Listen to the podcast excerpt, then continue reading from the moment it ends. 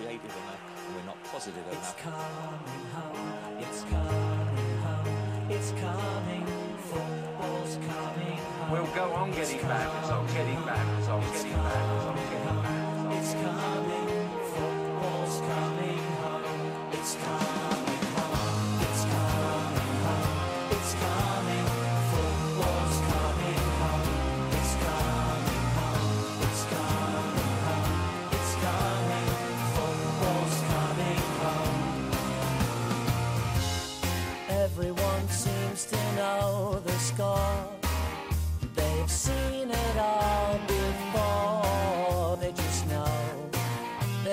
so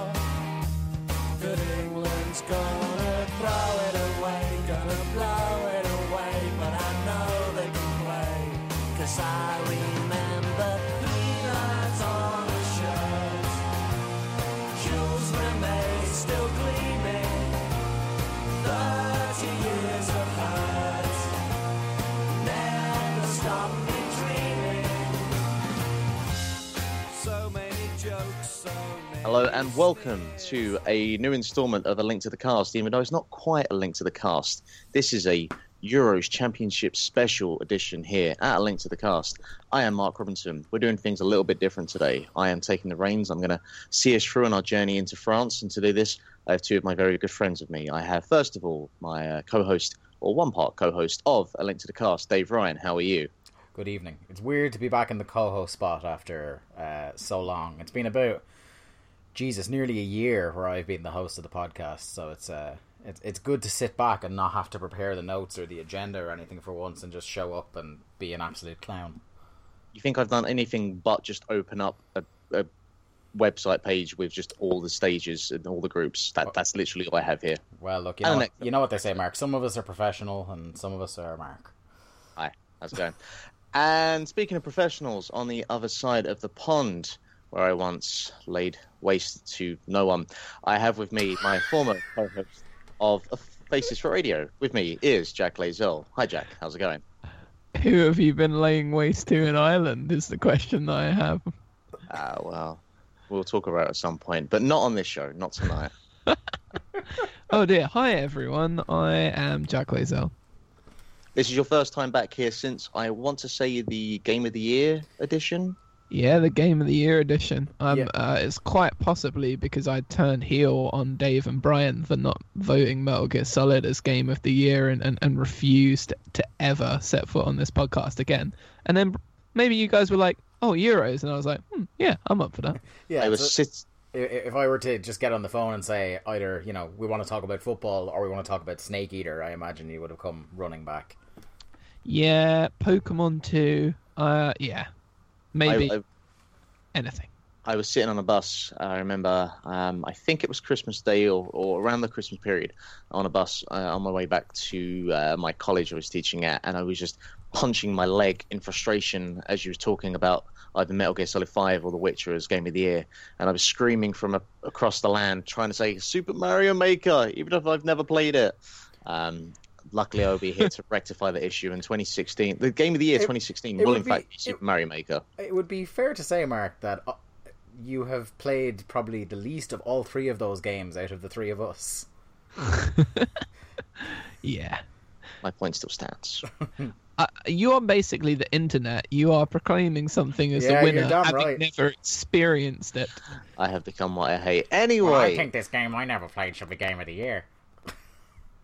Yeah, Yep. pretty much logical, sound, reasonable argument. Anyway, so yes, we are here to talk about the Euros 2016 starting this Friday.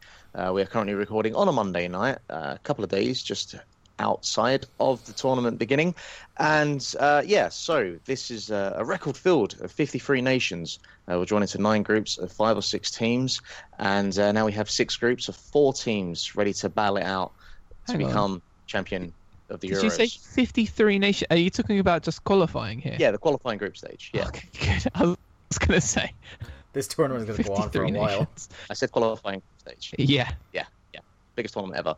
And uh, and yeah, the way we're going to do this is we're going to go through each group of the six groups at a time, talk about the four teams in said groups, uh, kind of give our general feelings about their qualifying campaign, uh, who they're playing against in uh, in their groups, uh, any kind of key players we think are going to stand out. And then what I have, I have a, an Excel Excel spreadsheet open, and, and uh, I want to get your predictions on where each team will finish in their group. Um, obviously, we won't worry about the qualifying, uh, the sorry, the elimination stages, but at the end of it, I'll also want a prediction on who we think will win the Euros Well, overall. speak- I imagine we'll get that. in Speaking the- of predictions, I want to I. I want to throw a couple of additional predictions in there, Mark. Now, I'm not I'm not putting the cart before the horse and saying at the start what my predictions are going to be, but I'm going to say as well as predicting the winners, I would also challenge us to pick who we think will be the dark horse team of the tournament, the top scorer of the tournament, and the player of the tournament. If, Oh. if you're willing to accept that challenge I've laid I down. am. I am. I am writing that into my spreadsheet right now. I have Dark Horse. Uh, what was the other ones? Top scorer and player of the tournament. And Player of the Tournament. In honor of Mark's new job at Paddy Power, can we do a team that receives the most throw-ins as well? I'll tell you what, I, I, I'm hoping that Mark is going to hit us with some hot odds for every group here. I've got odds, by the way. Oh, I, good I- times. I, I copy pasted odds. Yeah, I have a, I have a couple. What I have here now to, to kind of uh, peek behind the curtain a little. I have a couple of handwritten notes, a couple of things typed up, and I have the uh, expertly put together 442 Euro 2016 guide that I went out of my way to find and buy for this particular broadcast. Okay, I can do you one better than that. I have got a only one sticker needed, basically complete Euro 2016 France Panini album here. Oh. Listen, oh yeah, that's good. That's hot sticker action right there. Yeah, I've just got Wikipedia open. Uh, yeah, with an England squad that includes such luminaries as Danny Welbeck, Theo Walcott, Alex Oxlade Chamberlain, and Luke Shaw. I'm sure they're all going to have a great tournament. Well, we will talk about England when we get to Group B, but we're going to start off with Group A. Uh, the teams making up this group include, so as mentioned, Albania. I look forward to hearing your 30 minutes on them. Uh, the hosts, France, Romania, and Switzerland. Where do you want to start, boys? Should we start with France? They are the Uh, host nation. It's probably the best place to start. Yeah, um to start off, like I think it's it's one of those groups. There are a couple of groups here where you're probably debating like who's going to finish first and second, things like that. Um this is one of those groups where I will be utterly shocked uh, if anything but France finishing top of this group happens. Uh, France are a team where, and I nearly kind of um, started talking about this with Jack over the weekend when we were watching Soccer Aid, but um, France are a team that when you look at their their whole panel on paper, it's tough to find a squad that are better capable of winning this tournament than France. Um, like just from like all over the pitch, they've got absolute world class talent and a couple of players who are very much going to be standouts and ones to watch uh, in the tournament. I'm I'm really really looking forward to France, and of course it's their first tournament at home since France '98, which they also won. So it's they have they have a lot to play for. Um, the home field advantage. It's going to be uh, in. That's probably the most interesting part of this group. How do they play under the pressure of uh, being at home? Dave, do you know that France have won three international tournaments, and two of those international tournaments were in France? Oh, that's a lovely stat. Yeah, That's I a know. stat. We could have uh, three out of four now. It could be. It could be a 75% for France winning it in their own country. And do you know that they were actually also the last team to win uh, Euros in their own country in 1984? Oh, Are you won- fucking auditioning for the Guardian podcast? wonderful? Yes, testing one, two. Look, let's face it. At some stage, Glendenning is going to be saying something so offensive on one of those live shows that he gets himself chucked out of the Guardian for life. He was kind of So- close in the one we went to, to be He's fair. been flying I- close to the sun for quite a while. I am keeping my shit sharp, my friend. Well, Um, having a look at the. Sorry, Dave. I was gonna, I was just going to ask Jack what he thinks about this French squad. I mean, it's just an absolute embarrassment of riches, isn't it? Really. I mean, uh, it, it's strange because, I, and I, I think me and Mark are, are very much guilty of this um, on our previous podcast, Faces for Radio. Uh, it's it's enough to look at this team and go, right, that's formidable. So I was trying to look and find weaknesses, and literally the only thing I can think of is the fullbacks are kind of old. Uh, Evra's 35 now. Yeah. Admittedly, he, he's had a, a, a good season at Juventus, and I mean, if Sagna plays, he's 33, uh, and he's kind of been in and out of the City team this year, and uh, that's about it. Everything else, everywhere else, I mean, their midfield, they've just uh, it's insanely strong. Like you could any one of of, of Kante and Cabaye and Blaise Matuidi, who I think if he's given a chance could, could be really really good player for them in this tournament. Payet, who's just been unbelievable this whole season. They've got strength. They've got Sissoko, and they've got the jewel in the absolute crown, which is Pogba, who I'm sure like when we get to player of the tournament, like he is definitely the elephant with fantastic hair in the room that we have to address straight away. Um, so, yeah, France to me are pretty much the complete package, and that sort of argument about maybe the fullbacks are a little bit old. They're both Champions League winners, uh, and they're both excellent. So, what can you say? And then you have like the just the, the front line. Um, it's again an embarrassment of riches. Like you've got the likes of kind of Olivier Giroud and uh, who are kind of like the, the, the big men, the target men, and like Gignac is really having a career resurgence uh, the last year or so. Oh, has become yeah. a favorite under Deschamps. He's tearing it up in, in Mexico. I mean, I know that's probably not the best um, kind of thing to say about him, but he's scored a hell of a lot of goals it- over it- there. yeah, it's probably about as good a barometer as he was the top scorer in Holland last year. Uh, you know, th- that used to be a 50-50. It could mean that it's Ruud van Nistelrooy. It could mean it's Roy Makaay. Yeah, exactly. It could mean it's Luis Suarez, or it could mean one very personal to me, Mateja Kezman. Oh, yes, indeed. but uh, like the French lineup, if you look at it, so you got the two big men. Then you've got Anthony Martial, who obviously is a favourite of mine, who has had a sensational debut season at United. Um, and like is an absolute like even at times this season, and there were many moments during which United looked like they couldn't give a shit about playing football. This was a guy who was still trying to fight for every ball. He's got, I think we've both agreed, Jack. He's got shades of a young Henri about him, in as much as he is ice cold in front of goal. Which, at a big tournament, especially when you get to the elimination stages, that kind of coolness and refusal to crack under pressure is something that the squad may end up relying upon. Uh, which is, I suppose, putting a lot of responsibility on very young shoulders there. Then you got Antoine Griezmann, like who is no slouch in of himself. And speaking of young players who have made quite an impact this season, Kingsley Coman. Yeah. I mean, I was going to move on to um, Uncoman if you didn't touch on him yourself. But what I love the most about that front line is the absolute and total variation of options. Giroud is very much a typical centre forward, and I favour him to start potentially with with Griezmann playing off him, mm. who is very much that old school second striker, number ten, strong on the counter, quick, can play in behind, but also can lead the line if he needs to. And then, as you say, off the bench, you've got Martial, who's absolute nails. In a situation where you want the ball bouncing around to fall to someone in the box, he's the guy. He just seems to have no fear. I mean, it, coupled with his age, he's like 20 years old still, right? So that probably goes along with it. And yeah, I mean, Coman can absolutely just rip defenses apart. I mean, if you if you look at like some of the fullbacks that he's going to be going up against in, in this group and some of the ages of the defenders, especially like when Romania's two centre halves are, uh, are, uh, are Vlad Chiriches and, and Razvan Rat, both of whom have kind of seen better days in their career. There's a hell of a lot of uh, problems that this French front line can cause on uh, every possible parameter. So yeah, I can't say enough about France. I think the key statistic as well is the fact that just looking at their last four friendlies they've had, apart from the fact they've won all four of them, is the fact that they've scored no less than three goals in each of those games.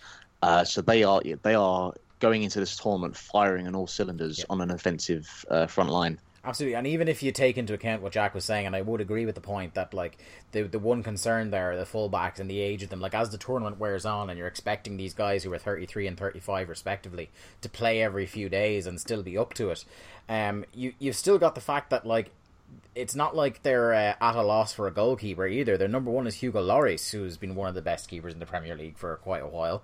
Uh, his understudy, Steve Mandanda, a very, very experienced goalkeeper in and of himself. And even their third choice, uh, Costil, uh, was one of the, the French players, I believe, who won that under 17s European Championship with Nasri and all that uh, back in the day, unless I'm mistaken, Jack. No, uh, yeah, that's that's correct. I'm that's I'm very impressed with that knowledge. And yeah, he's at he's at Rennes, and uh, the last big goalkeeper out of Rennes was a guy. I don't know if you've heard of him. I think he's called Peter Cech or Cech. I've- I've- He was he was him. quite good, I think. He, So he left yeah. Rennes and went on to a kind of an understated career after that, I believe. Yeah, yeah, you know, just to save a few penalties in a Champions League final and generally be an absolute boss. Guys. So yeah, so that is France. We sound pretty positive about them. Uh, next, uh, we will talk about Albania. So Jack, your thirty minutes. Go ahead. right, so Albania. I, I, I genuinely I mean, I start off with a fun fact, Mark. Um, Albania's manager's name is, as a wrestling fan, De Biasi. Does that amuse you? Uh, I enjoy that. I do enjoy that. Cool. Um, they had a slightly odd qualification process um, because they were uh, kind of bang average in qualification, but they were awarded a 3 0 victory over Serbia in a very tempestuous game. I, Uh, I don't know. Yes. Yeah, I mean, there was like a drone on the pitch, and there was a Kosovo flag on it, and it was all very emotional, and it and it got quite tense. Uh, and yeah, instead of replaying the game, they they basically just awarded Albania the three 0 win and the three points, and and they they they were ten goals in qualifying, right? So three of those three of those goals they didn't actually score, and they scored seven goals, and that is the lowest amount of goals any team has ever scored in a qualification for a, a major tournament in Europe. Isn't that crazy? Hey, let's be fair now. How did Greece win a European Championship? That's true. Uh, Yeah, they they they won it with an excellent defense, so you can't. If you want to talk about um, this is this is where I can hop in, and I had to actually consult my handy four four two guide to make sure I got his name right.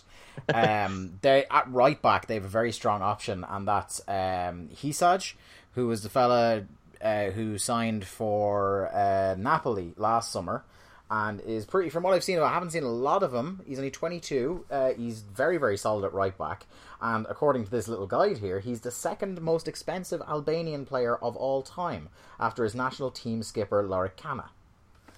So he might be the one to watch there if you're going to talk about a team that uh, is not great shakes uh, going forward, but might kind of build on a solid defense. He might be your I- man.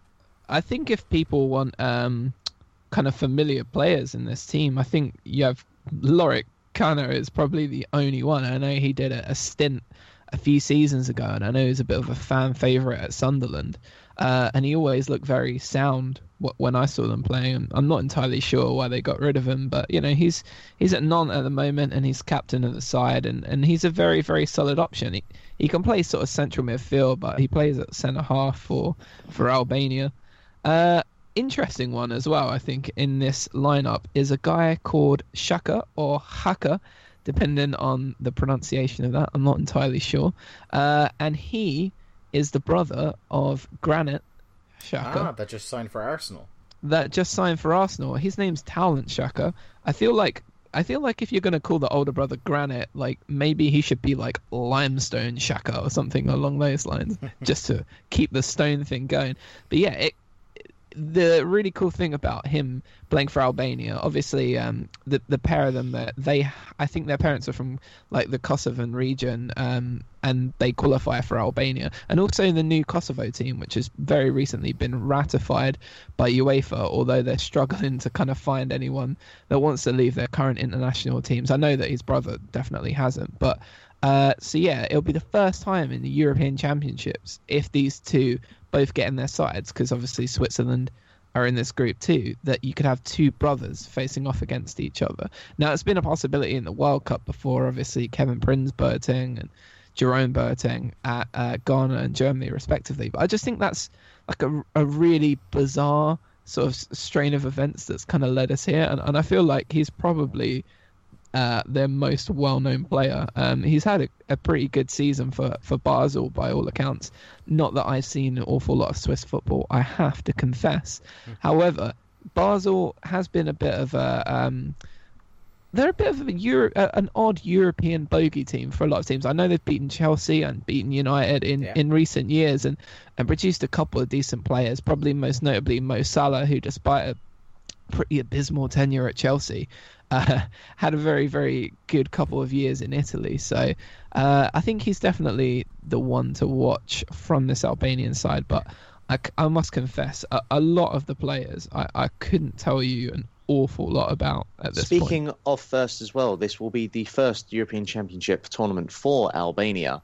Uh, so, not going to say a dark horse. Uh, probably going to be one of the rank outsiders, but uh, probably going to be in the category of just happy to be here and just to take in the experience. Yeah, they'll Well- just they'll they'll they'll be happy. A major success for them for Albania is to get through the group and not get absolutely humped in all three games. Um, yeah, and looking at their last three friendlies, uh, they had a 2 0 win against Luxembourg on the 29th of March. On the 29th of May, they beat Qatar, our soon to be World Cup holders, 3 1. And then on the 3rd of June, they lost 3 1 to uh, one of the other teams in this tournament in Ukraine. And uh, there's been a lot of kind of uh, discussion about whether teams from the same tournament should be playing in friendlies kind of this close to the tournament beginning. Uh, but that's another conversation for another day. Uh, so they have a little bit of momentum. They have picked up a few wins. Um, Most notably, during qualifying, they actually went to Portugal and won 1 0 away there, which is no mean feat, I've got to say. Portugal, the Portugal- best, still, like, that's a good, that's an incredible result for Albania. It is, but Portugal one of those teams where, like, everyone thinks they're better than they actually are, uh, and that's kind of just been evident from the last sort of 16 years of kind of watching major tournaments. I think the Uh, yeah, I think the the, the one two punch of um, getting royally stitched up by was it the Americans in two thousand and two with their supposed golden generation, and then in They're two- just 2004 finals. But then, Come on. yeah, into, that's what I was going to say. The one-two punch of that, and then somehow managing to banjax the 2004 campaign. Uh, they've not really, they've never really reached those heights since. Um, and it's yeah, but we'll look, we'll we'll save Portugal for later.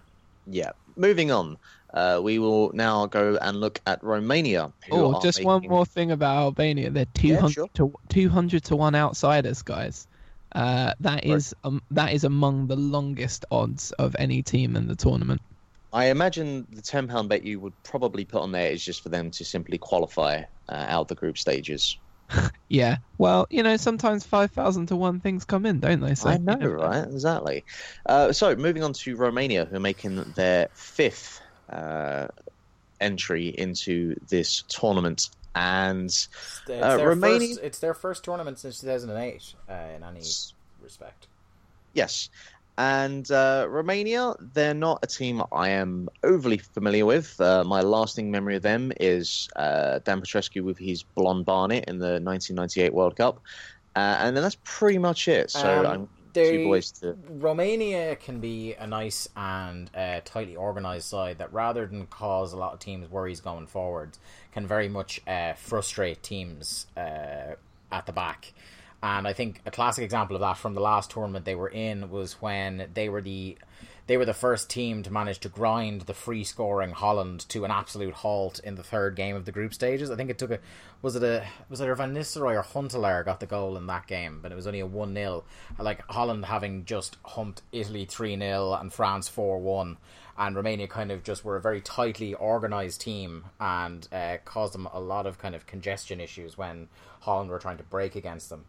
Uh, and kind of, I imagine that's probably what we're going to see in this tournament if they're going to hope to get anything out of it. Is that they're going to try stay tightly organised at the back, uh, and hope to you know nick a goal here or there. And the centerpiece of that seemingly will be, and I'm not going to try and butcher his name at all. I'll leave Jack to try that. The uh, the former Spurs centre half.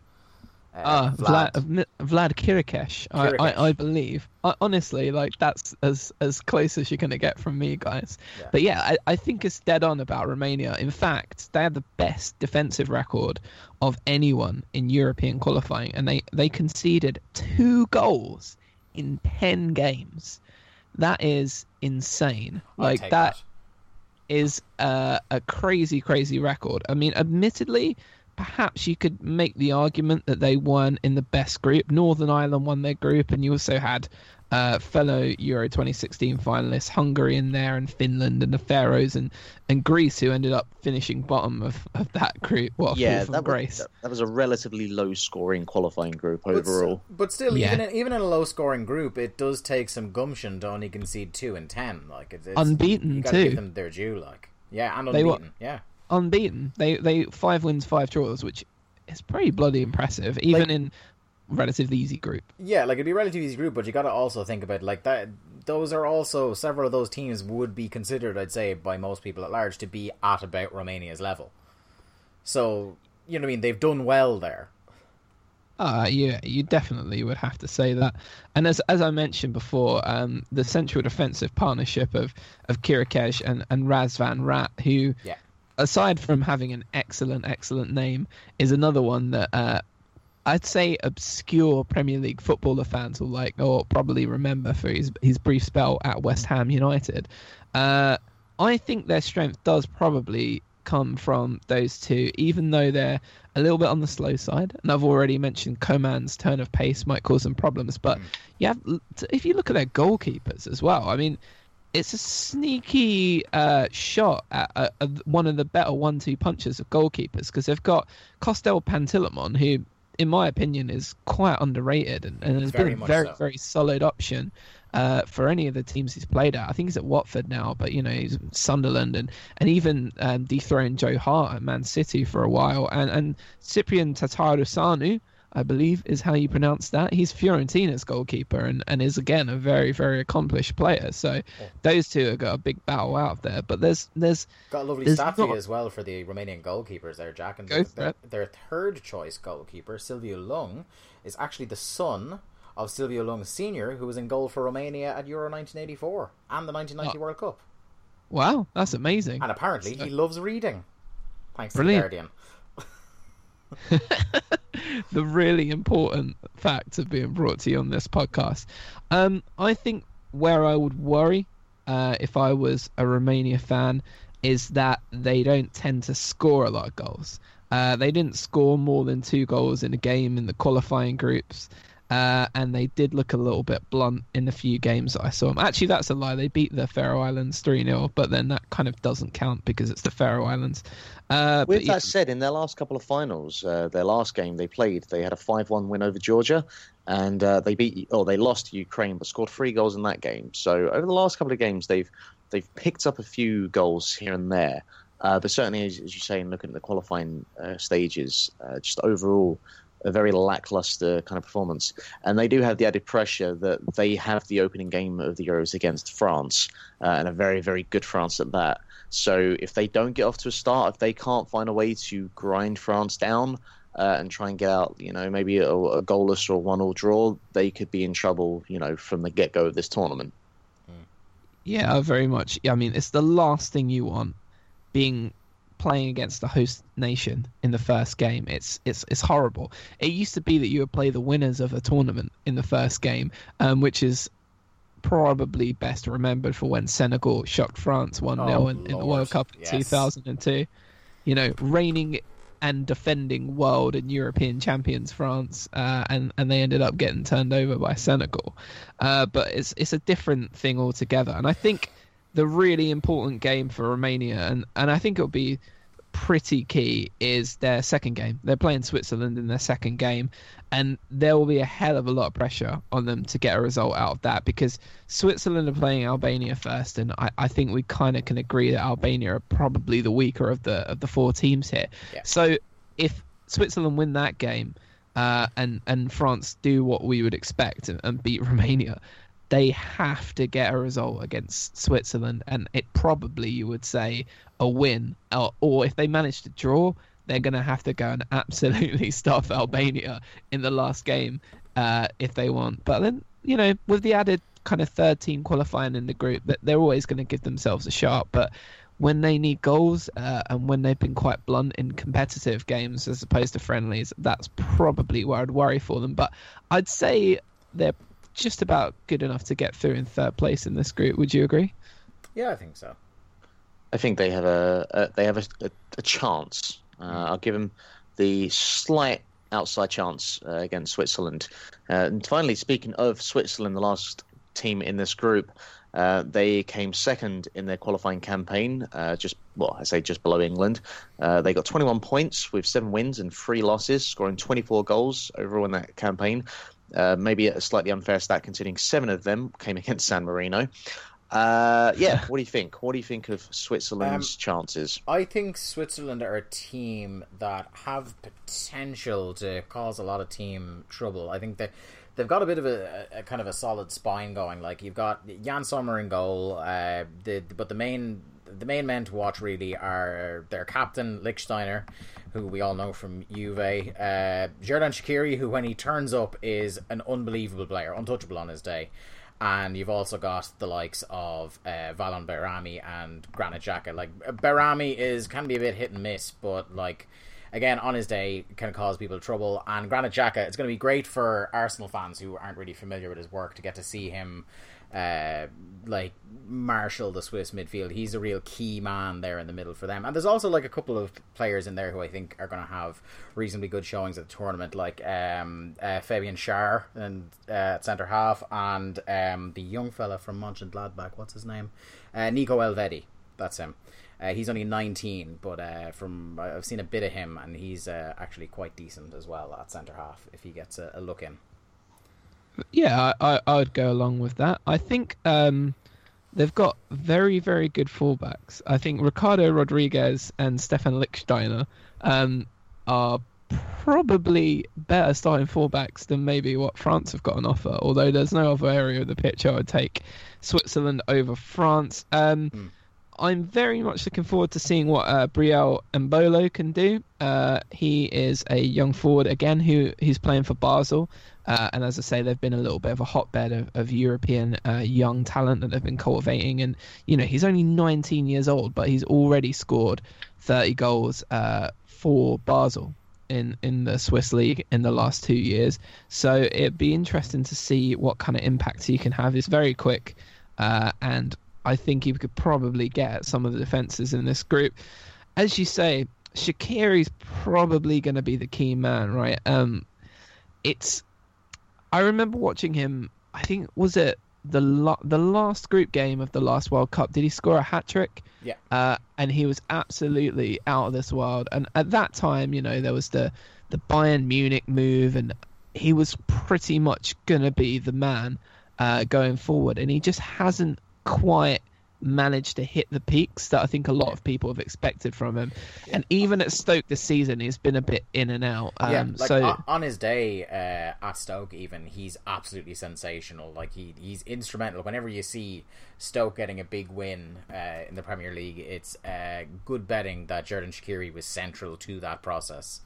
Um, he is a player that like he can be the real difference for Switzerland. Like the he can be the difference between Switzerland like clawing their way through the group stage and like maybe doing something in the first round of uh, of the elimination matches and kind of like if he shows up he can really like start turning something on for them i think Yeah, definitely agree with it. it. It's just a shame that he hasn't quite perhaps hit those heights. So yeah, it'd be good to see.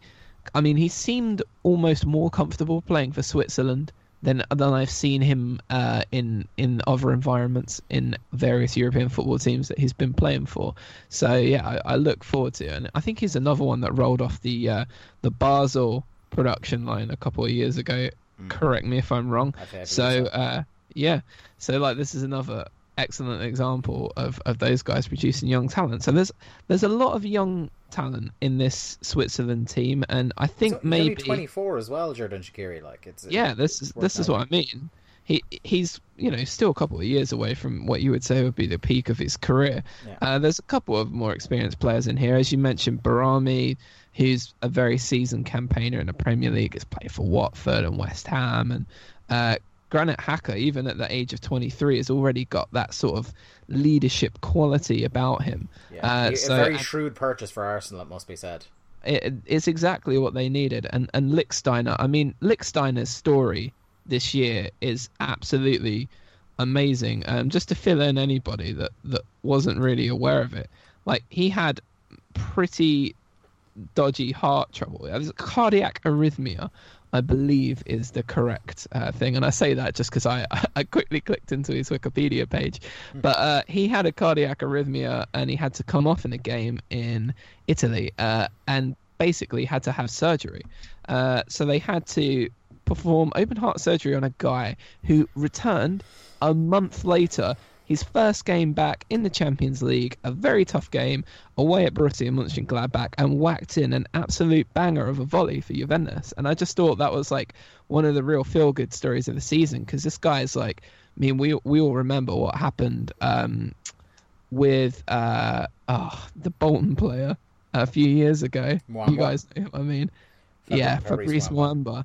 I, everyone's got that in their head, and, and they remember like, okay, so this is a guy at the peak of his career who's kind of just had everything blinked out because he had a dodgy heart, and a similar th- fate was kind of hanging over Lichtsteiner, and a month later the guy is bombing up the wing to smash in a volley at the back post in the Champions League. So I think that's pretty cool. So this guy has been through uh, hell in a handbasket this year, and you know after that, really the Euros is just going to be a bit of a run around in the park, isn't it? So I will now try and get some predictions. Um, I would uh, like to point out that the 2014 uh, group stages for both France and Switzerland saw them in the same group, which ended with France winning the group with seven points and Switzerland uh, winning with six points. And I'm going to go for a similar prediction here and say that France will uh, win the group with Switzerland coming second. Uh, and then I will say Romania will come third, and finally Albania will finish off in fourth. Yeah, I'd probably go with the same order, and I would. I, I feel kind of like I might want to take a cheeky uh, punt and say France will finish with nine points. Yeah, I wouldn't be shocked. It just depends if they, if they got the six points going into the last game, do they then offer out games to a few of the players that haven't played yet against Switzerland just to see But even even some of the? Fre- even some of the French backup players are better than most of the Oh, other no. players in that group, though. Is the thing. A- absolutely. And with Switzerland's first two games being against Albania and Romania, both teams could be in one of those dead rubber style matches where they've both already qualified. And you could then have the last game of the group being much more interesting Romania playing Albania in Lyon, basically for all the marbles of finishing third Yeah. and seeing if they can qualify as a best loser. Yeah. And I would 100% agree with your ordering, Mark. Yep. Okay. I will whack that in there now. Awesome. Okay. So that is Group A. Moving on to Group B, and I will start with I would probably say will be the rank outside of this, of this group in Slovakia. I who think we're are going to swerve us and say England. Eh, well, yeah, uh, who are making their debut in this tournament and had a pretty impressive qualifying campaign overall, finishing second, uh, and you know scoring quite a few goals in the process as well. Uh, off with 22 points behind Spain with 27 points. So Slovakia, one of those teams that you don't immediately think about, but they're actually they're, they're pretty impressive. Um, and their last three friendlies, they had a 3 1 win over Georgia, uh, the 3 1 win over Germany, which I think some people do remember, uh, and then also finally a draw, a goalless draw with Northern Ireland on the 4th of June. So, what do we think about Slovakia? Uh, my my whole thing on is I don't really have much to say about Slovakia, but I think I can sum it up in one sentence, and that's any team that has Marek Hamšík in it could, on its day, cause trouble for anybody. Um, he is a man who I have quite enjoyed because I I, I was a follower and an enthusiast of the uh, the Napoli project when they had Lavezzi and Cavani and the like in it, and I always thought Hamšík was uh, the kind of the guy who he wasn't grabbing the headlines like Cavani and Lavezzi were, but he was a, an absolutely integral part of that group of players. Uh, uh, much as he is like the talismanic leader here for Slovakia, like outside that, there's not going to be a huge amount of players the the casual football fan would have a familiarity with, with the exception of the likes of Martin Škrtel or anything like that. I don't think they're going to like create any major headlines in this group.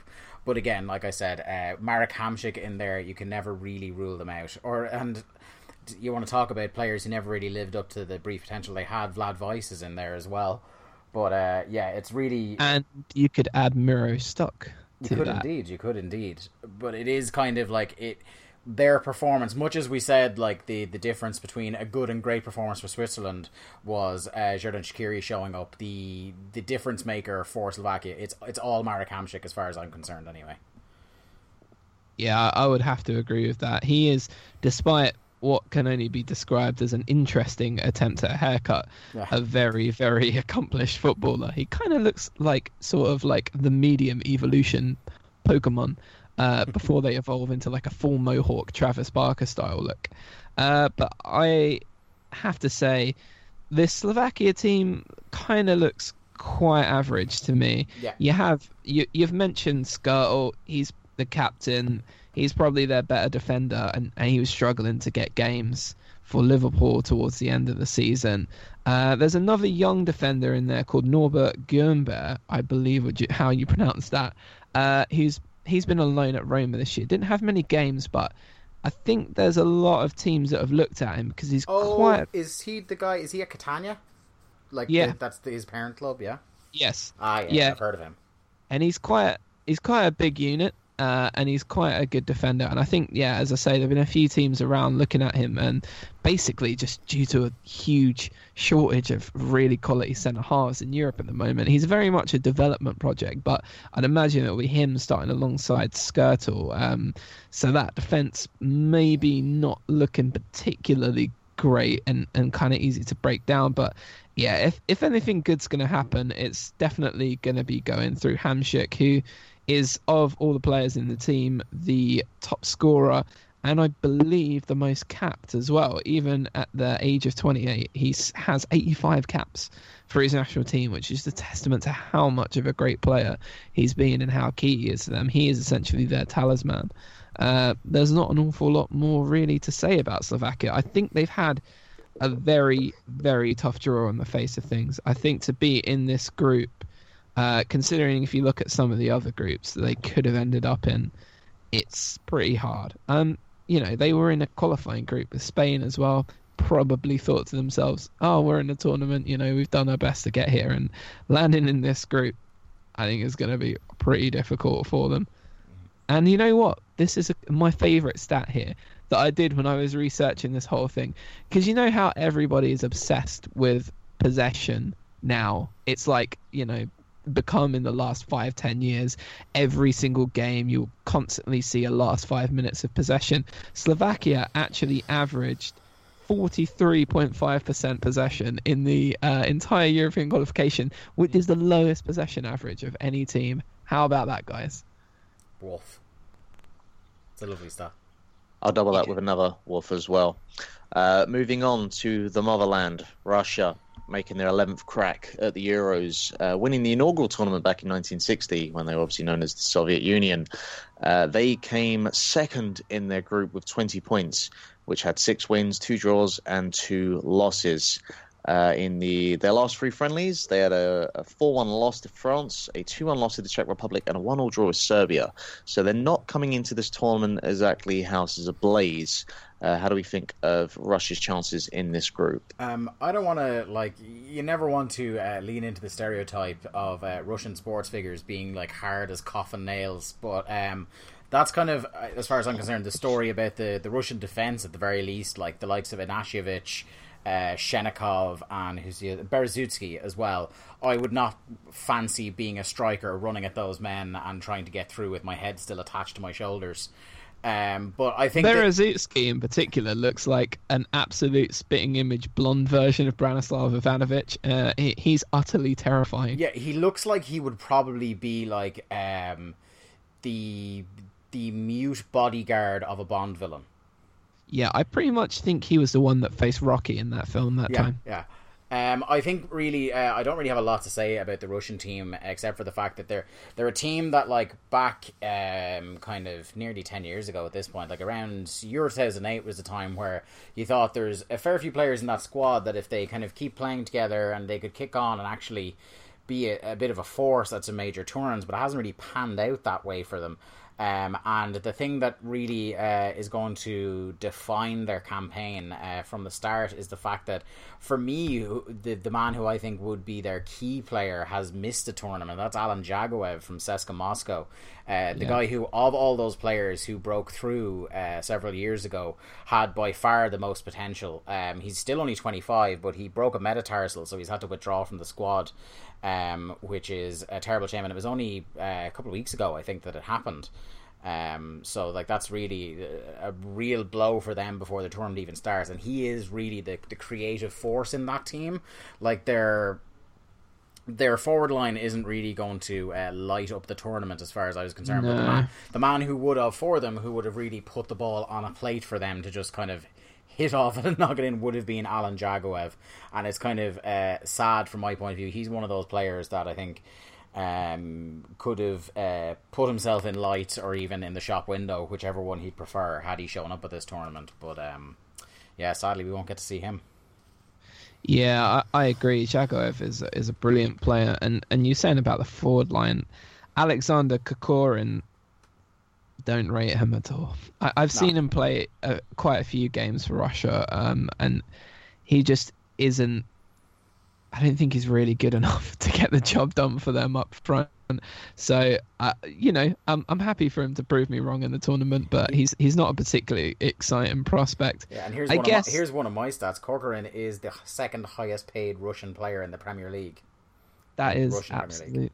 That is absolutely crazy. After- that was going to be. Un- under After- Igor Denisov is the top uh, paid player. I mean, fair enough. Uh, he's a very experienced player. Uh, Roman Shirokov is probably the guy uh, that's going to be maybe the sort of talismanic figure here. He's the captain. He's he's 34 now.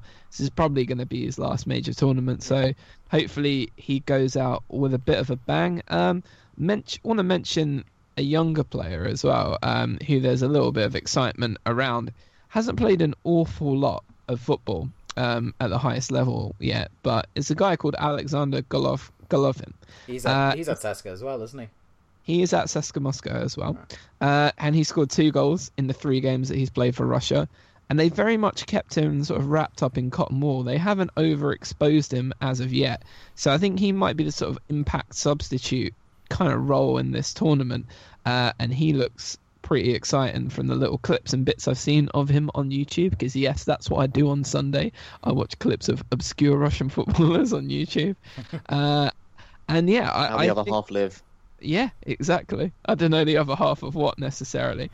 the the thing about Russia as well now is there was a stage. I mean, after 2008, and they kind of shocked everyone by beating that Dutch team that just looked like they were going to steamroller their way all the way to the final of that tournament after uh, just destroying the I- group stage. I, I'll tell you how much like I still resent that Russian team to this day because like going back to when I was a child, uh, Russia, not Russia, sorry, the Netherlands have been always my second team. Like an auntie of mine who ended up her middle son is my godson. Uh, she's Dutch. So that's my kind of way in to cheer for them when Ireland either don't make it to a tournament or get knocked out early.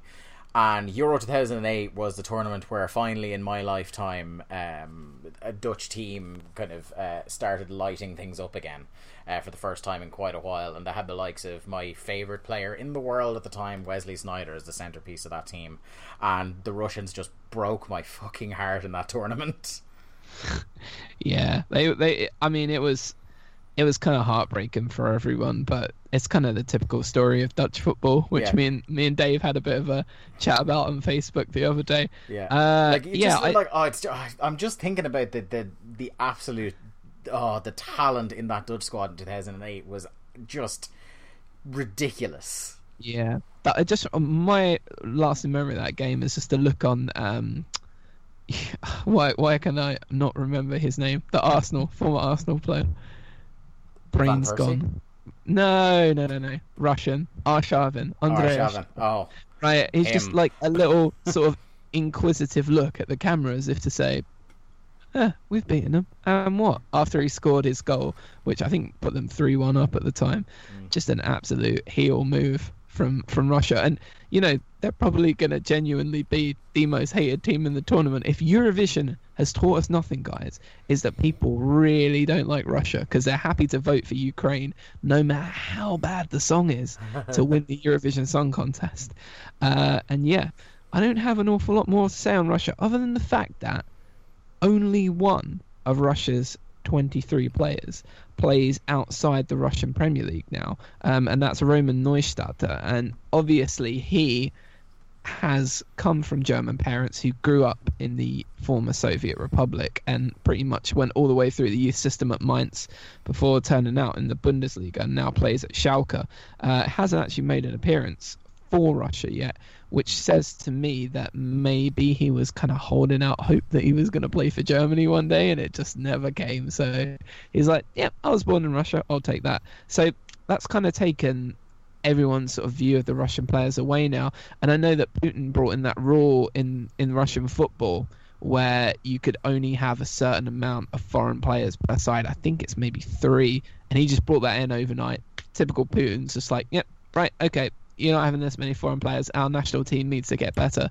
So that's why you see guys that are kind of bang average, like Alexander Kokorin, who is the second highest paid player in Russia, because everybody is kind of kept insular within within the Russian Premier League, and we don't see as much of them anymore. So I wonder how much that's going to hurt in Russian football, and I guess we'll find out. Moving on, we go to another uh, debutant here at the European Championships in Wales, who uh, I feel everyone's kind of rooting for after obviously the tragedy of Gary Speed passing away in 2011. Uh, Coleman has kind of taken the reins and has got them to this point now, where they qualified in the campaign stages with uh, uh, six wins, one loss, and three draws, uh, garnering 21 points, only two points below Belgium, who had gone on to win that group. And uh, their last. No, go on.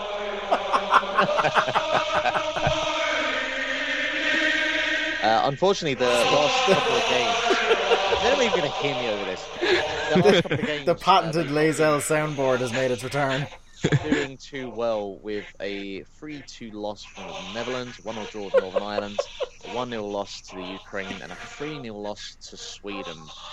Uh, how do we think Gary Bell and 10 other people are going to do?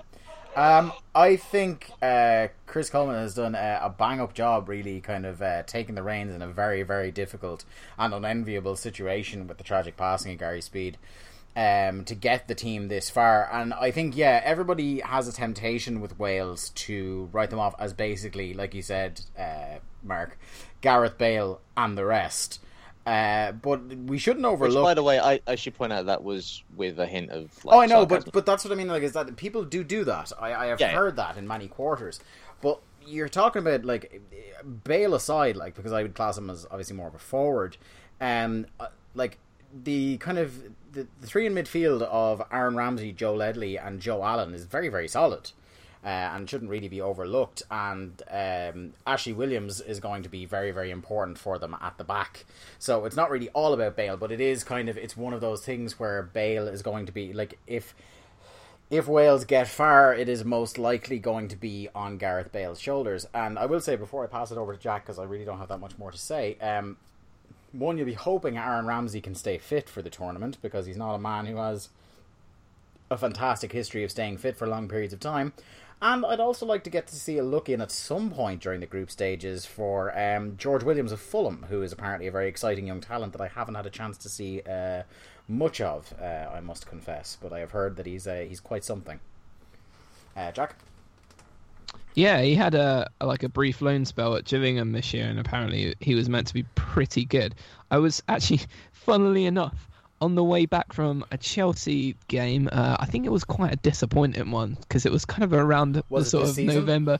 Oh, oh, absolutely. Well then, yes. November, no, November, December kind of time, and I was speaking to uh, a couple. No, I think maybe February. Oh, fe- it was it was cold, guys. Is what I'm trying to get across. Um, so I'm, I'm sort of huddled on the tube and kind of trying to stay warm and stuff. And I got talking to a couple of like an old couple, and they were Gillingham fans and and you know season ticket holders, and literally all I know to say about Gillingham is Andy Hessenthaler, uh, and and apparently that worked because they just all of a sudden befriended me, uh, and they were singing the praises of young George Williams out on loan, and he's saying that he looks pretty tidy. So that's a very good shout, Dave, that I was going to bring up myself, and you've just co-opted my Oh, point. sorry. Uh, well, you know what are you going to do? Uh, I thought it was worth it just to get that little um, little anecdote in there, and you guys can say "cool story, bro" if you like. Uh, I'm going to be a bastard and say that it kind of is Gary Bale plus ten. Uh, there really is a huge emphasis on Gareth Bale. He is making them tick. He was the one scoring all the important goals in the qualifying. He's the talisman. And you know what? For a star player, he very much doesn't have the sort of Billy big time about him. He's quite a humble guy. And if anything, a lot of the stuff that I've seen of Bale, he looks the most comfortable I've ever seen him in a football shirt when he's in the Wales team and the Wales setup. Like it's kind of like he's grown up with a lot of these lads. He's grown up with the Aaron Ramseys of the world. He's grown up with the Joe Ledleys of the world, and I think he feels very, very comfortable in in their company, and that usually brings out the best side of him. Uh, because the guy is just, I mean, it, it, I can't wait at some stage for Ronaldo to leave uh, Real Madrid if it ever happens, and they'd be foolish to do it. But it's kind of been mooted now, just to see what we can really see from Gareth Bale. Uh, but obviously, there are other great players in there. Williams and James Collins have been very strong central defenders in the Premier League for a good four or five years now. Quite why no one has come in for Ashley Williams at Swansea, and I think it's probably a bit too late in his career now because he's 31 years old. But maybe two, three years ago, when he's in his late 20s, and they can see the kind of player that he was. Very again, he's a natural kind of leader in that setup, and nobody's come in for this guy, and I, I just think that's kind of weird. Like I think he could have been the answer at like an Everton or a Liverpool, just somebody. I mean, Liverpool went for quite a lot of the Swansea players anyway, didn't they? After Brendan Rodgers, Yeah. and and uh, that was the one to me that it just seemed like the most logical next step for Ashley Williams. Um, Joe Allen, he's kind of made himself a little bit looking like Pirlo this season.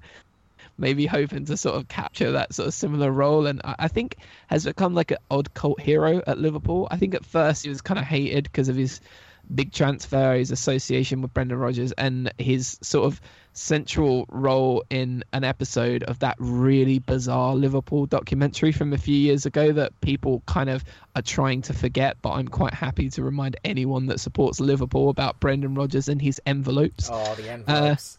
The envelopes yeah but so he's kind of developed a great relationship with the fans there this year and and that's kind of cool to see. And that is a decent midfield and it's a decent centre half unit. Wayne hennessy has had a, a good year for crystal palace. I mean getting in at, number one over like long time serving club legend julian speroni who was out like for a long period with injury uh is a pretty cool thing for him to have done you know. He was bouncing around. He was at Wolves for a while. He wasn't really getting a look in, and, and he's come and kind of made that number one spot his own at Crystal Palace. So he's got to be happy with that. It's just up front. I mean, you could play Bale through the middle, but I don't think it's where he's most effective. And you know, when your kind of main striker in the qualifying was Hal Robson Kanu, who's essentially a championship winger and a decent one, but not much better than that. Uh, I mean, Sam Vokes, again, has always been in and out of the Premier League with Wolves and Burnley and never really convinced me. And if you're looking at kind of the spread of goals in the team, uh, Bale scored 19 for Wales, Ramsey scored 10, and then there's nobody else anywhere near. The next highest is Vokes, who scored 6 in 40 appearances, which for a striker isn't particularly great. So there's a lot of quality in the team. Gareth Bale is an amazing player, but they do not have two strikers or even one striker to rub together. And even though people are kind of saying they're dark horses, that would be a big worry for me. Yeah. So, anything else? No, no. Okay, so finally moving on to England, who had the best qualifying campaign of anyone uh, this year at Euros 2016 with 10 wins uh, scoring 31 goals. And uh, even with all these wins, and even with the last three friendlies being all victories, uh, everyone, it seems, is still hounding on that we are going to have a terrible tournament. Um, which, you know, to a certain degree, uh, I mean, Roy Hodgson's going to get scrutinised for whoever he picks uh, to be sent to this tournament, and why I do disagree with one or two choices, Jack Wilshere. The team overall are, you know, I feel we have a good chance. I'm I'm not going to go too much into analytical detail because it's not really my strong point when it comes to football. But like, we've had a we won every game in our qualifying campaign. We looked pretty strong, kind of offensively and defensively. Defensively is probably still our weakest point. That is where we're going to get caught. Um, but I feel we have a chance. I generally do. Uh, I'm going to tread carefully during this one. So You I fucking say, better. So I will say they're all very nice young men. Uh, You? no, uh, Uh, that would also be a fucking lie. the actual question I really want to ask, the thing I'm most curious about, uh, well, one of the things I'm most curious about regards this England team, as uh, opposed because- to other men. is uh, Jack uh, being the the the one of the two of you fine English gentlemen who is in England still.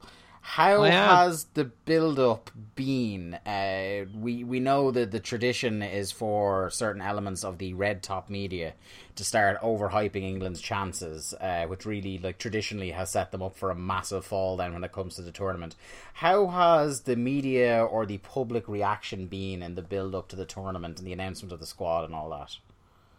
I think there was a, a lot of um I mean the most recent development obviously being the exclusion of Townsend and uh, Danny Drinkwater uh, in kind of favour of an injury prone Daniel Sturridge and a Jack Wilshere who's probably played less football than I've spent time on the toilet in the last couple of months.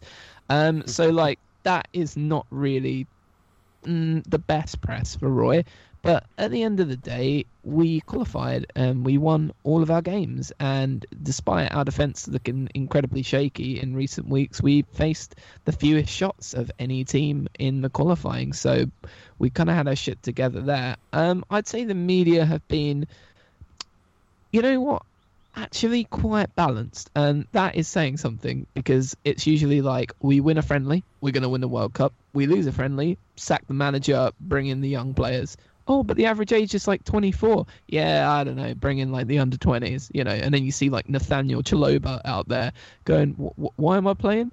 So like that. That's kind of the snapshot of the English media. If you guys aren't familiar with them, but I think we've been quite balanced. I think we're being quite realistic, and I think we look uh, at the situation that we're in, and there's probably about four or five teams I would say that are better than England. Can England pull something off? And everyone is kind of being really realistic about it. Possibly, if we get the right breaks at the right time, we can maybe make it to the semi-finals. And you put yourself in the semi-finals, and you know anything's possible from that point. Uh, you know, Greece won it. Chelsea won the Champions League with just no hope whatsoever a few years ago. So it's all possible. But yeah, I, I, everyone over here has been kind of balanced about it, which is good for once. Uh, but there's, I, I feel like in the last maybe 10 years, and I think Mark might agree with this because he has spent time over here. Don't you think there's kind of an apathy from the general public creeping in, Mark, about our football team? Um, I wouldn't say so much an apathy, but I think with the end of the quote unquote golden generation, uh, we're kind of just in like new territory now. I, I think it's just there's a lack of expectation, which is very healthy for us at this point. Uh, I feel that like for the last ever since Euro '96, um, there's been this kind of feeling that we we were just tipping on the verge of becoming one of those teams that could actually win a tournament. Um, and then, you know, the World Cup 98 happened, and then Euro 2000 happened, and then 2002 happened, and so on and so forth. And just the, the pressure kept building up until, you know, just you kind of shake a bottle, and the end of it, it explodes. And like now, there's just nothing left in that bottle. And that's just kind of, I feel, where the expectations for, for England at this point are.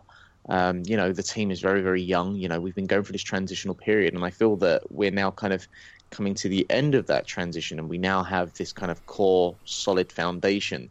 There's still a few kind of places where I feel we've never fully replaced some people, like Gary Neville, uh, right back. Um, and well, the whole- halves. and centre halves as well. Um, there's If you there's look 10 years there. ago and it's Terry and Ferdinand, and you look now, and God love Gary Cahill, but Cahill and Smalling, who, by the way, of any of the players in the European Championships, has the most minutes on the pitch this season. there you go. And he looked very tired in the FA Cup final when Yannick Bolasie flicked the ball past him, and all he could do was grab at him a linebacker style and drag him to the ground Yeah. and get sent off. I did howl at that. That was uh, that was one of the better things I've seen this season. Um, yeah, so I feel like we'll, we'll turn it over to the, the points now. I, I feel feel here as well. We'll get a kind of real feeling for where um, how how well we're doing this tournament. Well, I'd like to actually, get your. be- before we get uh, predictions going on here, there's one thing. Sorry, I was I was off uh, answering a message there uh, for some of that chat. That's why I was so mute. Not just my diplomatic uh, sensibilities kicking in, but um, the one question I have as well, just to finish this off, uh, and I apologize in advance if both of you have already uh, addressed this. But uh, how do you solve a problem like Wayne Rooney? I mean, it's kind of like he almost has to be in the team He's the because he's. He's backed into a corner. This is why I am always in favour, and I don't know how you guys feel about this, of making your number one choice goalkeeper as the captain, right? Hey, because look, Peter Schmeichel is uh, a, an occasional captain for Manchester United. Didn't pan out too badly.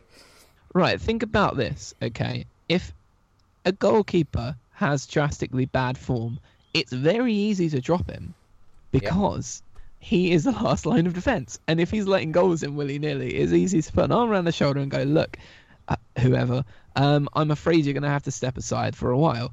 But if he's in the team, then you don't have to worry about any of your outfield players having a loss of form and having the sort of albatross around the neck of being captain and having to accommodate them. Like it's quite possible that we're going to go with two up front and, and Wayne Rooney behind. You know, we might play Vardy, possibly even Vardy out wide, uh, with Kane through the middle, and and then Rooney in behind. Yeah. And that's just kind of squeezing the orange just a little bit too much. Just you can't quite I don't think when you put in square pegs in round holes, which is something Hodgson has been accused of. And by the way, there's a lot of pressure on Hodgson because we were very, very average at the last European Championships and played out an awful nil-nil draw with Italy, went out on penalties and really bloody deserved to, by the way. And then we couldn't even get out of the qualifying group in the World Cup. So I gotta say, for Big Roy, like if he's not getting to the quarterfinals, semi-finals of this tournament, he's looking at the axe. So there's a lot of pressure on him to make something happen. I Well, think two things. Sorry, I was going to say two things. First of all, I imagine this is probably. I, I could see this being Roy's tournament, last tournament, uh, because you know I, I can see him sort of inside the office with Pardew just hanging outside with an axe, ready to just chop him to pieces at the first sign. I may Uh, well move to Ireland with you guys. Yeah, well, I mean, not that I want that. And second of all, what you talking about the captain situation there, I feel there's the expectation. I don't know if they've made the ruling or it's something they're talking about that. Um, you know, if there's an incident, a foul, whatever, that it should be the captain that goes up to the referee and only the captain only, which is something that I agree with. And that's kind of problematic if your goalkeeper is the captain, because you're not exactly going to expect him to run halfway up the pitch to uh, kind of make an argument or a case for a foul. That's that's actually quite a salient point, Mark. I'm very impressed. Thanks. I, I, I, I think Backhanded after that, yeah, after that backhanded compliment, I think the the two final points I want to make about Wayne Rooney are um, two kind of. Uh, I agree with the whole um, not not necessarily like isolating to just maybe making your number one goalkeeper captain, but I certainly think for me, kind of because I have these. Uh, you're probably the same, Jack. I have this weird these weird ideas in my head that like you know if say a player say for example like a defender has a, a number like a number nine on their shirt i feel a bit weird about that and Khalid Belarus. yeah yeah so, and like the a similar thing i have for like when strikers are captains because i think that's a very for me if i was managing a football team Uh, I think that's the one part of the pitch I wouldn't think to put my captain in. I'd think like midfield general, centre half tank, or my number one goalkeeper would be my captain, not necessarily my centre forward. I think you kind of you lead from a position in the middle or far back in the pitch and drive the team forward. That's just always been my kind of mentality on it. Um, Sure. So like I don't really understand why Wayne Rooney, apart from the fact that he is the longest serving player still there, uh, is the captain. I also think one of the funny things I read in the build up to this tournament, one of the rare bits of the uh, English media getting out of hand, and I. You'll have to forgive me for not writing down which uh, massively uh, hysterical uh, tabloid I, I read this report in, but there was something about a kind of uh, just a think piece on the England squad being this mix of uh, old and new uh, about these young players coming in, even though Jamie Vardy is twenty fucking nine years old, and uh, Wayne Rooney. I think the quote was that Wayne Rooney being the last of the the most recent golden generation, and it gave me pause to think that the standards have slipped so much that a golden generation now is apparently a team that didn't win anything ever. Because this, Oh, this is presumably a golden generation. They're including the likes of Gerrard and Lampard, who won no European Championships and no World Cups, unless I was asleep for a very long time. Although, uh, uh, although I, s- I sense your rage towards England and the Queen coming out just a little bit there. No, it's no, it's nothing to do. It's nothing to do with the country. And I'll tell you what, I like. It's I'll tell you one thing now. it's one of the it's one of the first times in recent years where there's not really there's no one player in the England squad where I'm just like I, I wish them all well except for this guy. There usually Tom is Heaton? one.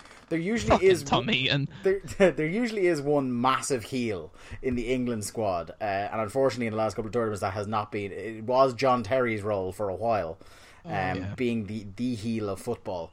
But uh, there's no one really like they're, they're all a bunch of young lads, uh, uh, most of them anyway, and those who are kind of older are either they play for United like Wayne Rooney, so I wish them well, or they're Jamie Vardy, who it is impossible to uh, hate unless you're a Spurs fan.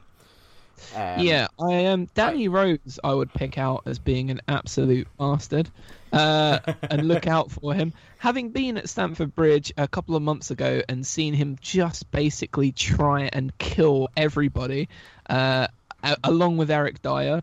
Although Eric Dier, even though he's that kind of violent, sort of thuggish, brutish midfield general type, he kind of looks so gormless that I can't really hate him because I feel like there's nothing in there that you can really hate. it's just kind of lights and clockwork and not a lot else going on. Um, yeah, but the two players I'm excited about seeing for England are Dele Alli. He's had a ma- magnificent season and had the last three games off because reasons. Uh, silly punch. And Marcus Rashford, if he gets anywhere Oh, near the lovely little player. Um, also, I'd like to say it's kind of disappointing, and I, I, you know, I've known for some months that he wasn't, that the timeline wasn't right for him to make it. But it's a very, it, it's a big shame that Luke Shaw uh, wasn't fit in time to resume duties for United and uh, make a stab at getting into that England team, because I think Yeah, so you say that, I'm just going to fire up again that Jack Wilshere Yeah, well, and fire it up real fucking loud. Jack Jack Wilshere at least actually played. Do you know what I mean? Like only for a few minutes, but it's still quite a bit ahead of Luke Shaw, who I think only returned to full training in the last week of the Premier League season. Um, Talk about, hill, even talk about having training. hills made of fucking glass. All right, probably- fire, okay. fire up this klaxon all fucking Jesus day long. Christ, Mark, calm the fuck down, will you? but what I want to say about Luke Shaw is like it's a great shame because he's one of those players that very much I really hope that um, injuries don't dog him throughout his entire career, and he ends up like uh, a Like Sir litany. Jack Wilshere. How many, how many times do I need to say Oh this? my god! I'm gonna No, just. but uh, I don't. I don't want. break- To, I, I don't Oh, want Luke Shaw to end up like the next uh, in Like a line of England. Oh, fuck off! I don't want him guys, to be. guys, guys, guys. I know what you're saying. It would be a shame if Luke Shaw did end up as an injury-prone player. Yeah, Nobody because he was before before he got crippled against PSV for like those first few games of the season, those first handful of games, he looked absolutely imperial at left back. He looked brilliant, and he's yeah. Again, I don't want him to turn into another like I'm trying to think who some of the more recent examples of this would be a player that just ends up having to retire because they just they just There's fall that apart. guy, the midfielder for Arsenal, young English guy. Yeah, always yeah. has ankle you know injuries. I can't remember his name. What was his name, Mark? Uh, no, but I mean the likes of like real tragedies, like the likes of even uh, maybe a Dean Ashton, who a lot of people said had a lot of potential if he, you know if he hadn't fallen apart. Heartbreaking, yeah. Um, Owen Hargreaves as well. Yeah, who what, what, what, how old was Hargreaves when he pretty much was Uh, well, he he went into his mid thirties, all right, but he was a guy who like we got one and a bit good seasons out of him at United, and that season where we won the double with the league and the Premier League. Like people talk a lot about um, Rooney and they talk about Ronaldo in that squad, but Owen Hargreaves was just absolutely integral in United's team that year. He was just Fair. unbelievable. Like on his day, he was he would have been the player of his generation had he not had like in, at least in midfield anyway for England if he had not um, fallen so prone to injury so frequently. I kind of feel bad for him um, in the sense I, I because used to feel feel really like bad if- for him until he went to City, and then my sympathy dried up somewhat. Uh, but you know, that's yeah, or, or since he was like in spandex on YouTube, showing everybody how fit he was, um, and I mean that in a in a sense of, of physical fitness, not attractiveness, because he kind of looks like his hair is wet popcorn, to borrow an Anchorman two quote. Um, but yeah, I I think that with everybody, the advent of, of two midfielders now, and everyone really on the four two three one, like ten years later, if Hargreaves comes along, like he's one of the most coveted players in Europe because he can do that role brilliantly. That sort of strong tackling midfielder, but someone that can also move the play on forward as well. And yeah, I, I look at this team and I think the reason that Wilshere was taken, sorry, Mark, is because he was very much being looked at as the guy that could do that. And there's no one else really that can do that.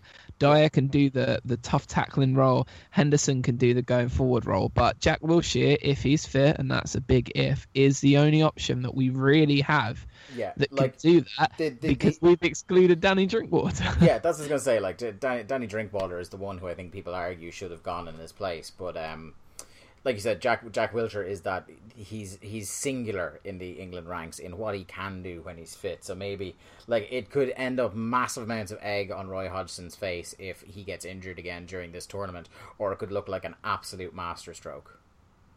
All right, let's get some predictions because this thing's going on way too fucking long already. Right, Jack, give me your one, two, three, four. Uh, my one, two, three, four. I'm going England. Hur- Hooray! Uh, Wales, uh, who will finish level on points in my opinion with Russia, but will edge them on goal difference, largely thanks to the aforementioned Gary Bale, uh, and Slovakia. I'm afraid are going to be bringing up the rear, despite uh, a spirited performance by Hamšík. I'm sure. Yeah, I, I would agree. I would agree with that order, but I would say that it won't be edging ahead on goal difference. I would say Wales will be several goals ahead of Russia by the time that group is done. Uh, when we like look back and think about uh, what we said about the lack of inventiveness in that Russian side going forward. Uh, yep, I'm gonna have to be a copycat here and say the exact same thing.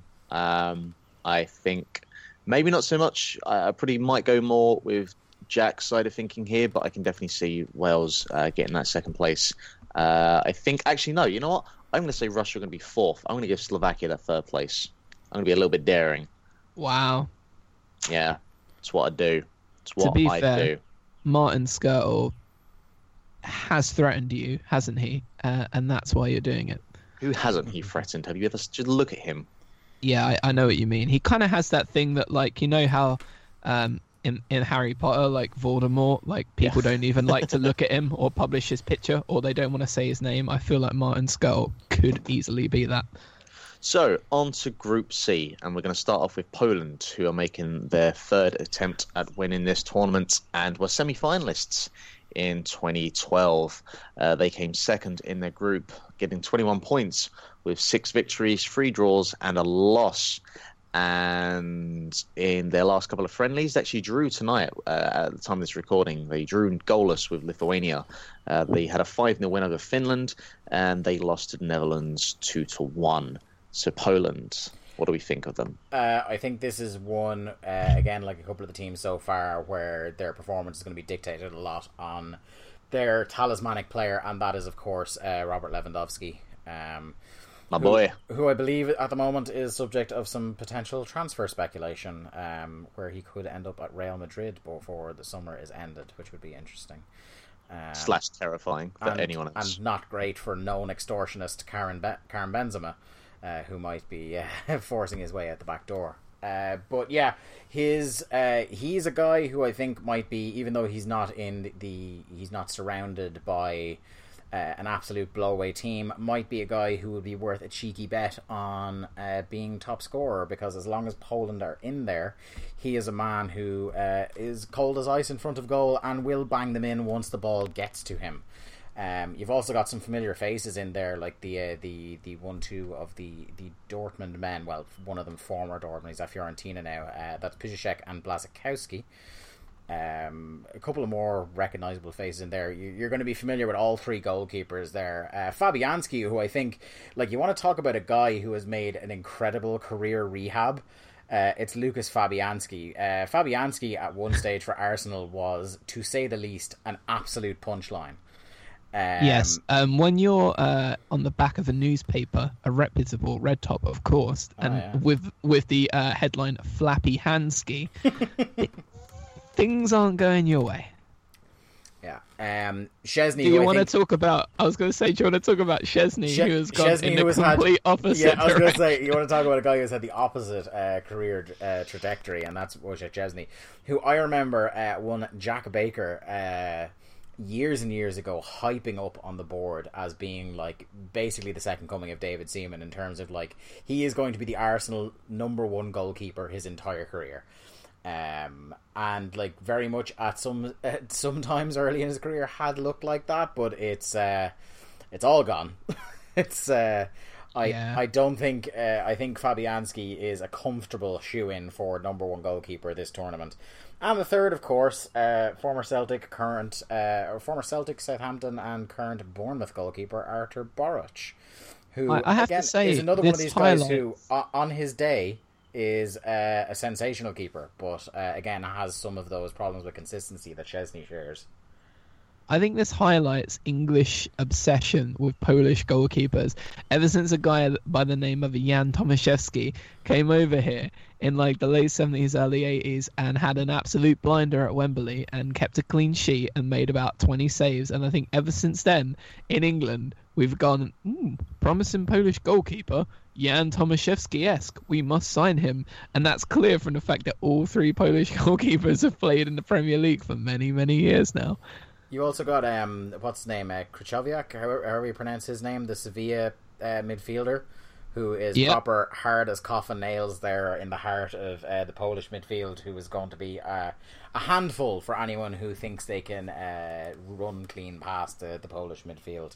Um, they're a kind of they're a tidy outfit. They can cause a lot of problems uh, on the break. Those three men who at sta- at one stage in the period were all at Dortmund, Piszczek, Blaszczykowski, and uh, Lewandowski, when they all combine, can be absolutely blistering, and it's going to create a lot of problems for opposition managers in that they are going to have to definitely uh, keep themselves pinned back a little and not venture too far forward because they could very easily get caught on the break but um, I'm not looking at them as major dark horses either at the same time. I mean, they've got goals in them. Uh, obviously, Lewandowski, it's is well documented. The guy scored five goals in nine minutes earlier this year. He did. Unbelievable.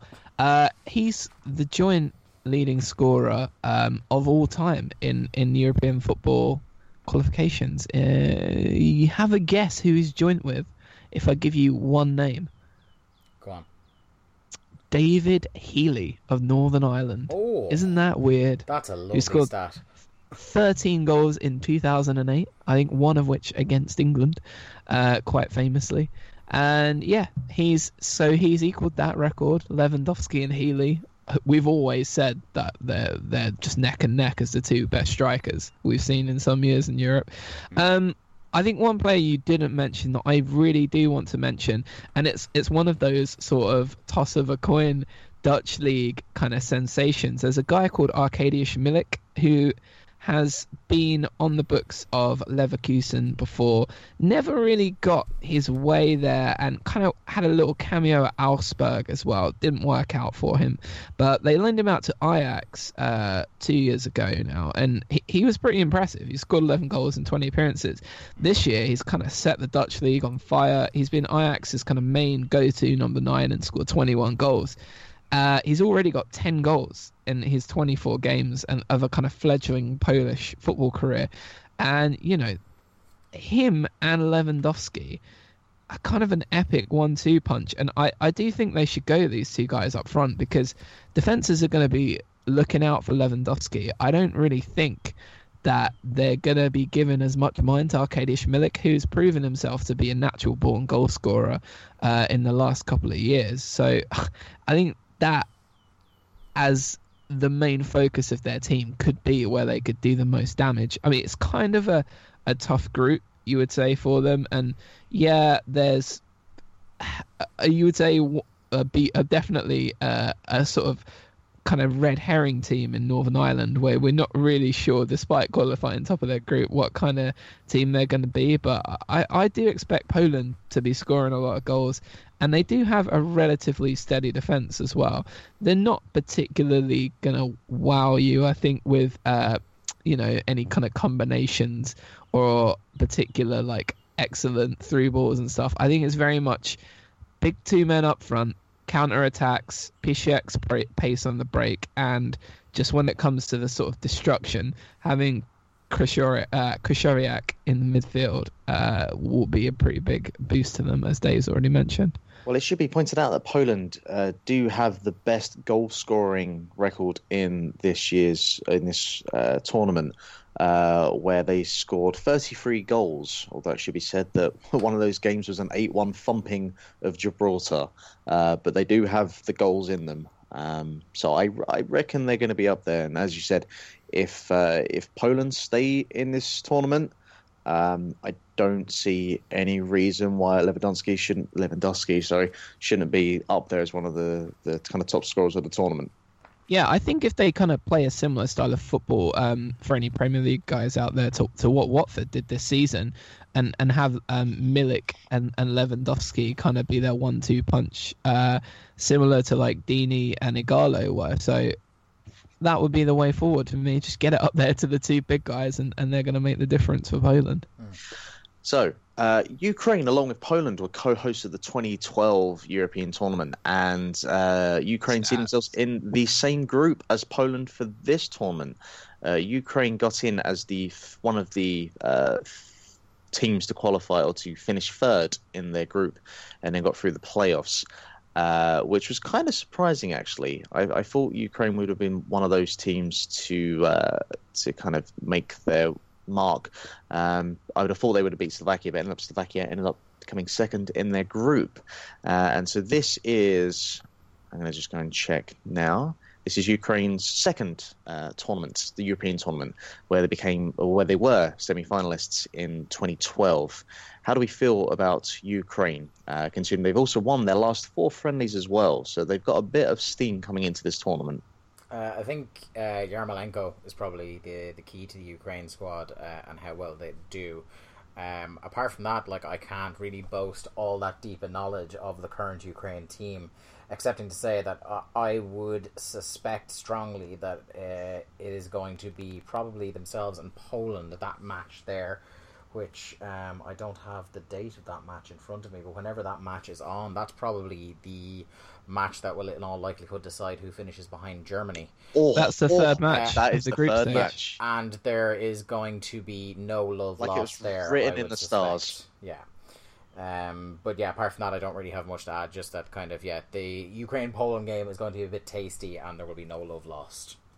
I, I love to see um, Anatoliy Tymoshchuk, who is conservatively 65 years old at this point, uh, and he'll be possibly starting, you would say, in midfield as captain. And he's made 143 caps for his country, and probably is going to be the most capped starting player because I don't actually think that Casillas will be Spain's number one goalkeeper. We can get to that a little bit later. Um, and he's still, you know, kind of relic of, of the older days of, of, of the sort of Shevchenkos of, of the world. Um, he was um, he was asked in a quick Q and A here, and this is coming from my four four two guide to the tournament.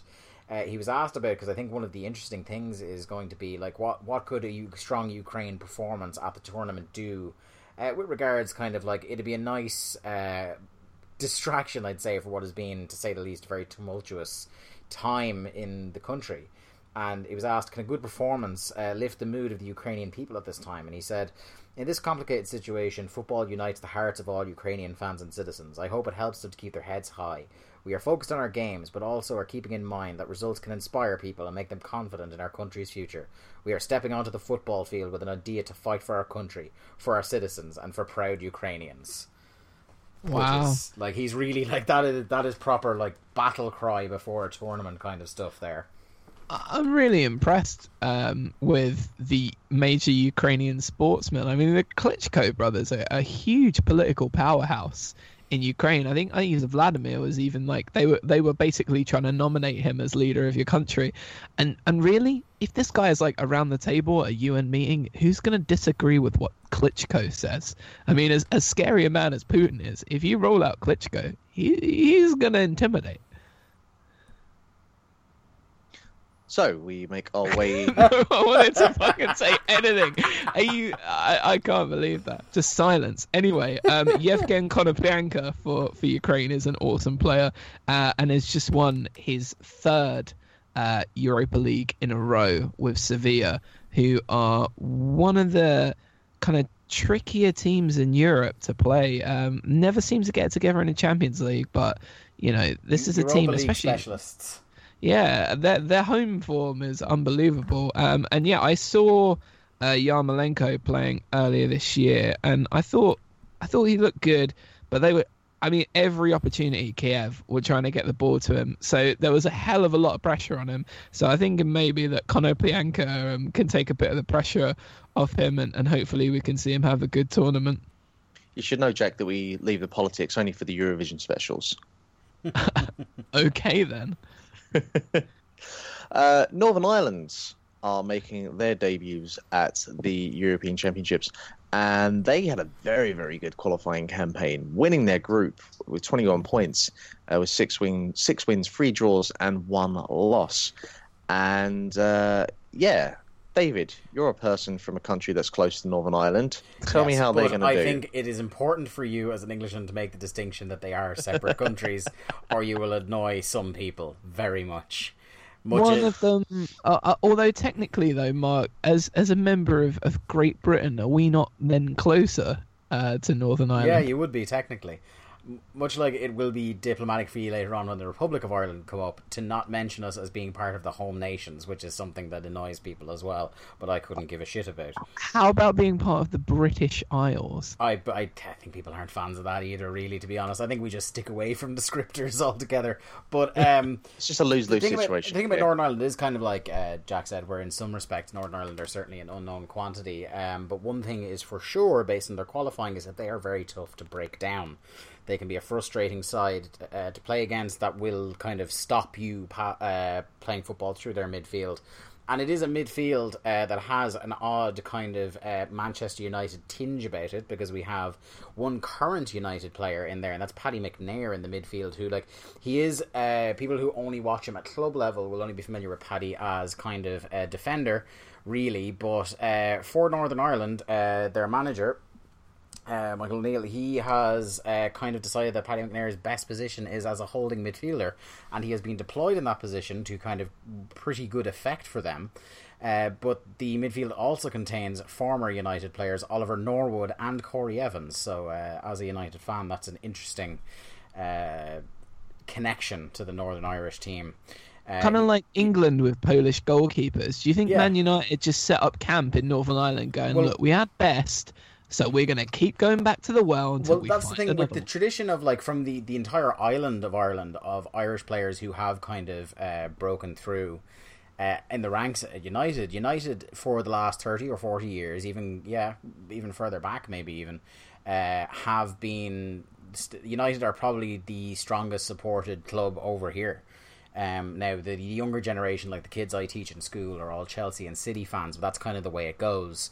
Um, but like back in my generation uh, and those before there was really only three, and it was United because they had the strongest connection to Irish players. Then behind them Liverpool, and behind them again Leeds uh, because of the the John Giles connection. Um, so I would imagine that there was there was a lot of players who uh, went out of their way in the day to either uh, get on the radar of the United Academy or just do trials for the United Academy. But the one thing I want to say before I hand over to you, Jack, for the, the, the rest of this preview for Northern Ireland is uh, it will be interesting to see if the massive babyface turn of one Kyle known bastard Lafferty continues. uh, there was a man who was like, you want to talk about natural heels. Uh, was a man whose very presence on my television screen used to send me into an uncontrollable rage. Such was his prickishness. Uh, but now has really started to come good for Northern Ireland, and ha- he scored seven goals in the qualifying period for them. Uh, so it'll be interesting to see if he can keep his head on because I think he might be very, very important for them if he can. Uh, I think it was their manager who said that they want the, um, you know, they want him with his head screwed on right to be able to uh, actually. Oh yeah, this is what he said. Yeah, Michael O'Neill said the team and the country needs the Kyle Lafferty with his head screwed on, not the clown.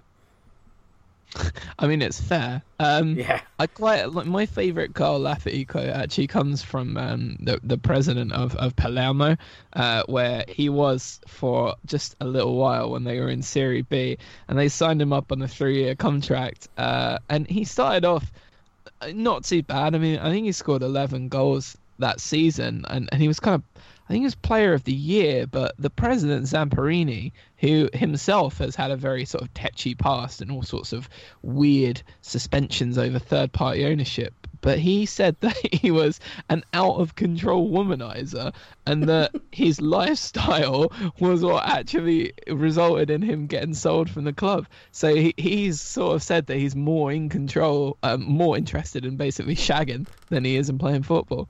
So if he scores 11 goals, and, and that says to me that if he did focus on football, he'd be getting 20.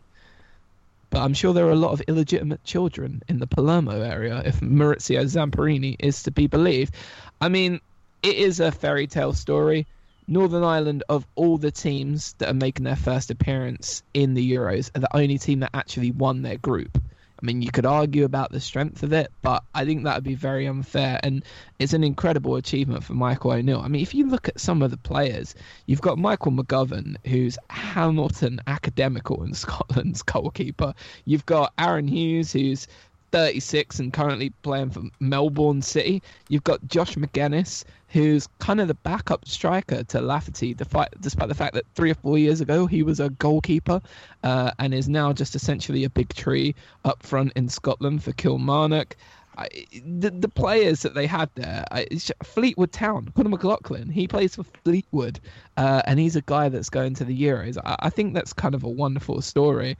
Uh, and I think the star man, possibly, uh, given the season that he's had for Wigan and the fact that, uh, thanks to a crazy fan, uh, is now a YouTube sensation, would be Will Grigg.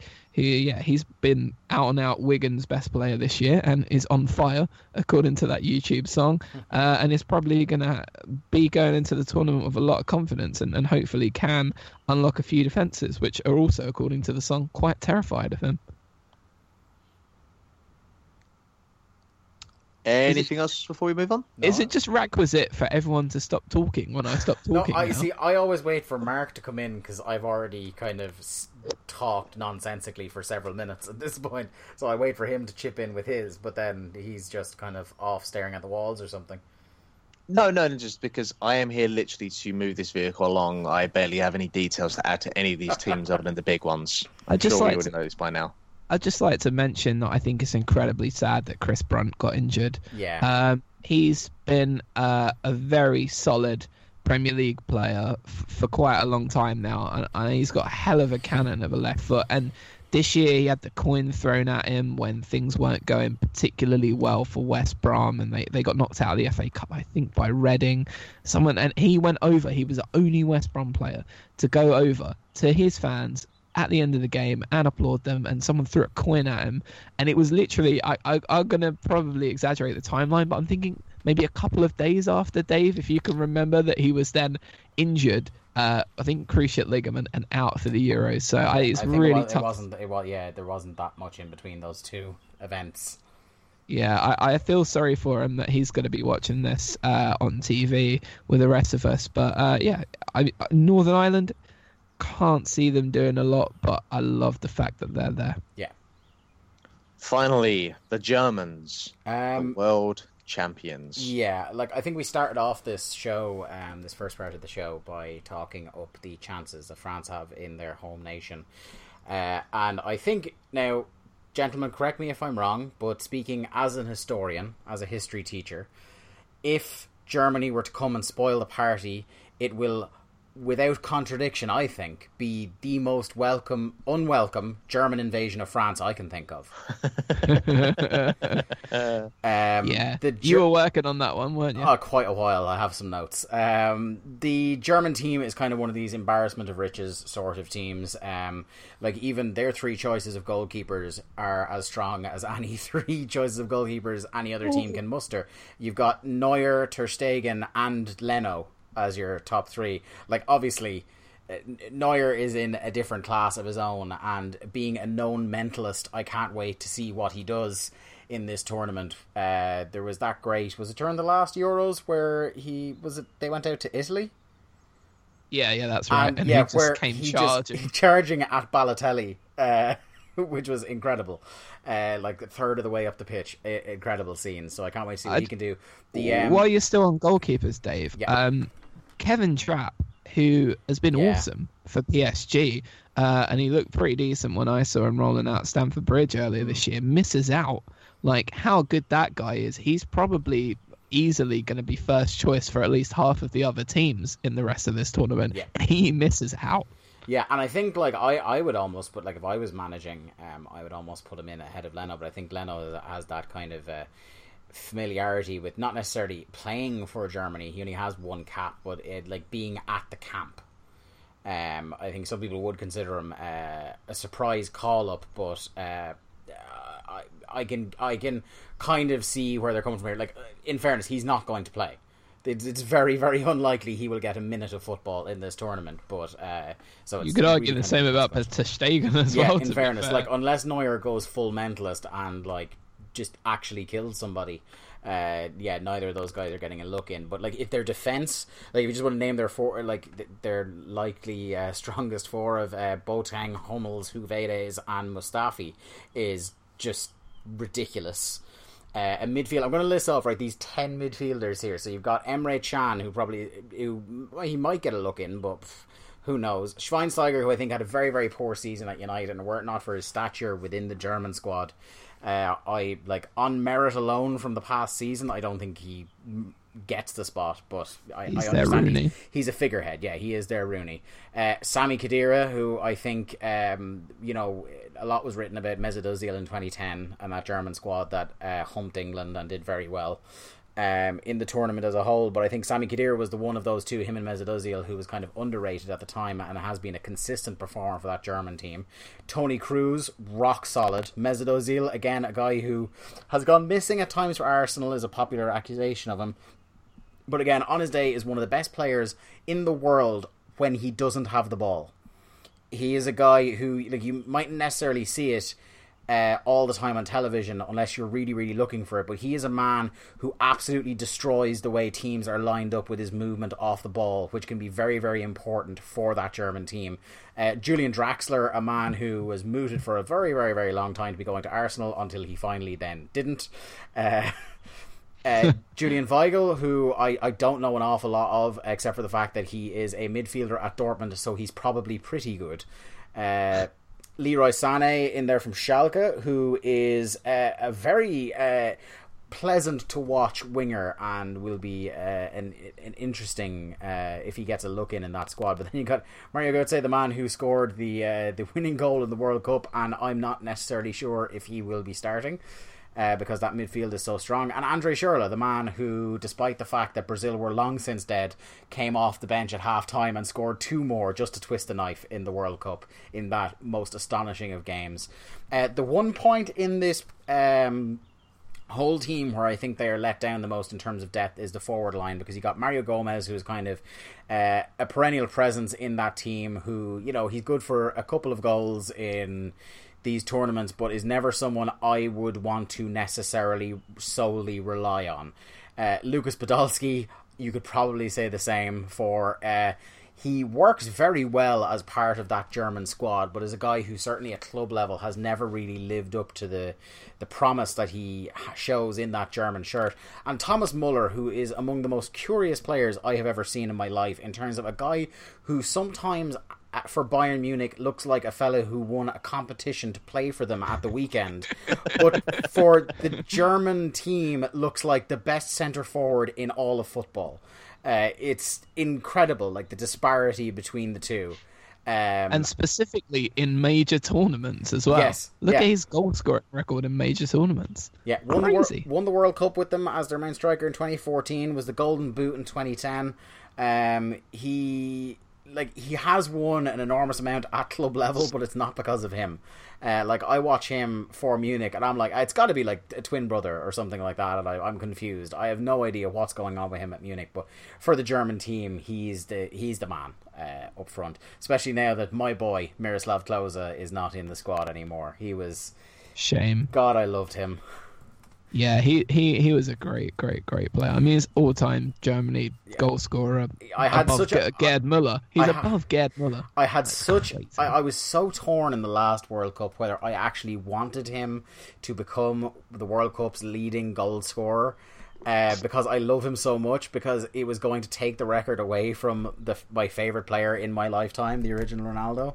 Like I was, I was so torn about it. But uh, yeah, uh, this German team, uh, it hasn't changed all that much in as and in some ways it hasn't changed at all in that once again for the second straight tournament Marco Reus has missed out due to injury which is very unfortunate because he is a player who had he been in the squad I would have been looking at to light up the tournament because on his day Marco Reus is among the best players in that position in the world but uh, sadly is one of a litany of players who are missing out on this tournament because of injury. Jack Yeah, I mean, you've covered an awful lot there. I, I think Gomez is interesting to me because it's kind of a real redemption story for Mario Gomez this year because this is a guy that was obviously at Bayern Munich and, and, and has scored a hell of a lot of goals uh, and kind of sort of looked like it was coming to the end and, and, and a move to Fiorentina made sense for him because, you know, he's still got an excellent goal scoring record, even if maybe at the very, very top level that Bayern Munich wanted to be competing at, he wasn't quite the guy that you think is going to get it done. But he really fell out of favour at Fiorentina. He hadn't played a lot of games. He only scored seven goals in the league, and it was kind of sad to sort of see his shadow. But this year he's he's been on loan at Besiktas and scored 26 goals in 33 games. I mean, say what you will about Turkish football, but again, pretty impressive goal scoring record. So I think it's cool to see him back. Um, Yeah, he kind of he- Mario Gomez kind of like in some respects in my head I almost consider him like the German equivalent of Luca Toni. yeah, In as much as a guy who like burst onto the scene as an incredible like a big unit who scores a lot of goals and then kind of vanishes away for a while and then has now come back again as a guy who everybody's kind of rooting for to come good uh, so that he has a nice way to sign off his career when he eventually does hang up the boots. Luca Toni, by the way, the best song ever written about any footballer was written about Luca Toni. Are you familiar with it, guys? I am, I am. I am, yes. It it I mean j- just numero uno YouTube numero uno it doesn't get any better than a German singing in Italian about um minestrone and Luca Toni and all sorts of amazing rhymes Now, the key thing is will Germany win this tournament? Will they follow the trends that we've seen with France and Spain uh, of winning the World Cup and then going on to win the European tournament? Uh, they have been a little bit susceptible in a la- the last few games. Um, even in the qualifying campaign, there was that loss to the Republic of Ireland that Dave, you were there for. Oh my! Can we just talk about that for a second? like, we'll get to talking about Ireland in the second part of this show, but I like being on hand in the Aviva for Shane Long putting the ball in the German net was among the most special things I've ever been witness to at a live sporting event. Like myself and Eamo hugged each other and strangers and celebrated so hard that both of us were injured by the end of our celebrations. Um, it, it was an incredible performance. That was kind of. It wasn't like the Germans didn't show up, but it was a case of what I think is going to be the Germans' problem. coming into this tournament, and it's that Germany are, and this sounds like a really stupid, redundant thing to say, but follow me on this, is that Germany are very, very aware that they are the world champions and could very much come into this tournament and underestimate some teams and kind of be looking past them to who their team is next. And that's where I think they might get caught out at some point. Is this kind of assumption that yes, we're Germany, we are the world champions, so we should therefore steamroll through most teams. And it could be a case of that their hubris makes them a bit lazy, like it happened against Ireland, where they played against us and with a confidence that at some point the goals were going to come. But Ireland, who, like, I love a lot of players in that Ireland team at the moment, but Ireland are by no stretch of the imagination the best team at Euro 2016. They're not even close. But you got to think that in a competitive game, if the Republic of Ireland can cause Germany a lot of problems and beat them 1 0, when very much like the group wasn't fully decided yet at that point, um, you you got to still have some question marks over that German team. They play very open. Um, and And that was the other thing. Yeah, speaking of the openness, and that was how they got caught. Is that Shane Long, who is also by no means the fastest player in the world, like he's got he's decent, but he's not tearing up the pitch for pace. Managed to get the ball down, beat two, maybe even three defenders with his pace, and rifle the ball past Neuer before they even really realised what was happening. Yeah, I um, we'll get onto Ireland, but I hate Shane Long, and I- I mean that as an intense, an, an intense compliment, believe it or not. But we'll get to that a bit later. Obviously, Germany play very open. I mean, Manuel Neuer is essentially a sweeper, uh, and he kind of mops up behind the German defense more often than not. So they're very susceptible to being caught on the counter, and with the recent results, like being beaten by Slovakia and some bunch of chances called England, um, I think that perhaps teams have probably sussed out how to play against them.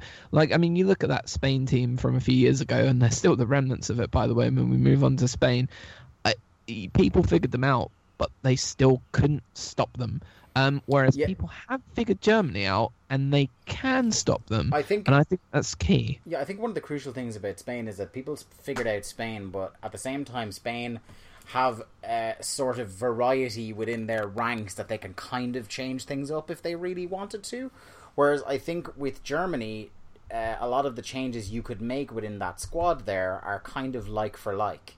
Like, there's no one you can say, looking at the likely starters versus the likely players warming the bench, there's no one player I can think of, obviously, there, unless someone like Leroy Sané has an incredible tournament, that you can say can come off the bench and completely change the way that Germany play.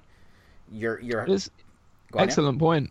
With it, with the exception of perhaps um, Gomez, who just would offer a bit more of a physical presence up front than Maybe, perhaps yeah. Muller will. yeah, Um, and and Podolski kind of is the German equivalent of Jermaine Defoe. Um, he knows a way to goal. He might not be effective in a full 90 minutes, but you bring him on half an hour to go, he might find the back of the net. I mean, he's the third all, all-time leading goal scorer for Germany. Uh, but in midfield, they're very much of a muchness. At the back, the same sort of thing. And the way they play tactically, they're easy to catch. I feel like Mark wants to move us on though to the uh, predictions for this group. Yeah, let's get some uh, predi- predictions. Where, where are we thinking how this Um, group is going to be organised? I am saying, and this is all big shout, Germany top of the group, and I think probably uh, with either seven or nine points because I think the only team in there I can see causing them. I, I could see Poland possibly getting something from them because of the aforementioned uh, susceptibility to being caught on the break, and I think Poland in that group are the perfect team to carve Germany up on the counter should the opportunity arise. Absolutely, yeah. So I think Germany could finish this group with seven points, but almost certainly will top this group. Uh, behind them, then, I'm going to say Poland, followed closely by Ukraine and Northern Ireland, bringing up the rear and hopefully making a decent account for themselves. Uh, I'd, I'd like to see them get through this tournament uh, without becoming the laughing stock of the group. Although I will say, if one team with Ireland in the name is going to be made a laughing stock, I would prefer it be them. Very magnanimous of you. Yeah. Um, um, unfortunately, I think Northern Ireland are going to be cannon fodder in this group. It is very kind of almost disrespectful considering that they qualified quite well, but to me, Germany top the group. Um, I know Poland a second. I see Germany with nine points. I see Poland with six, and then I see Northern Ireland and Ukraine duking it out for uh, for for a third place. And honestly, I'm not that fussed by the order of these two. I I think maybe they'll both kind of want the win, but then neither one of them will be too dissatisfied with a draw. So I see that kind of ending up as sort of a one-one type situation, and I see the point configuration being Germany nine, Poland six, Northern Ireland, Ukraine one each. I am going to say, just by looking at the, the fixtures, that uh, Northern Ireland start off with Poland and then Ukraine and finally end up with Germany. Oh, so they're going to really be looking towards those first two games to try and get any kind of points at all. Uh, and, and I can see that Ukraine game being the key one. And I'm actually I'm gonna I'm gonna mix up a little bit here, and I'm gonna say that Northern Ireland will finish third. Oh, big shout. Yeah, big shout. Uh, I do believe that Poland will finish second, and I'm going to say Ukraine will finish fourth in this group. Uh, uh, and on that hot take, uh, this is going to end the first portion, the first half the, of uh, this recording, as as it should have been expected. This thing is going on forever, uh, and we will be back for the second half uh, after a. Uh, after some time. So, thanks for listening, and uh, yeah, we'll see you again shortly.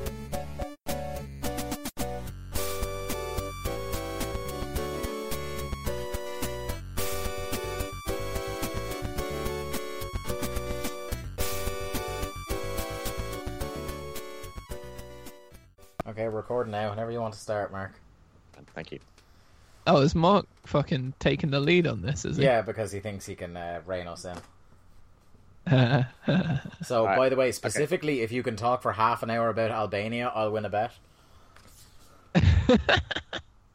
oh man, I just I, I I've got about five minutes of Albanian material. That's more than Mark probably bet you would have. Okay, five, four, three. Are you doing the Wayne's World thing? where you do He two totally right. is. Yeah, damn right I am. Ah, oh dear. Well done. That's already the funniest thing that's going to happen here.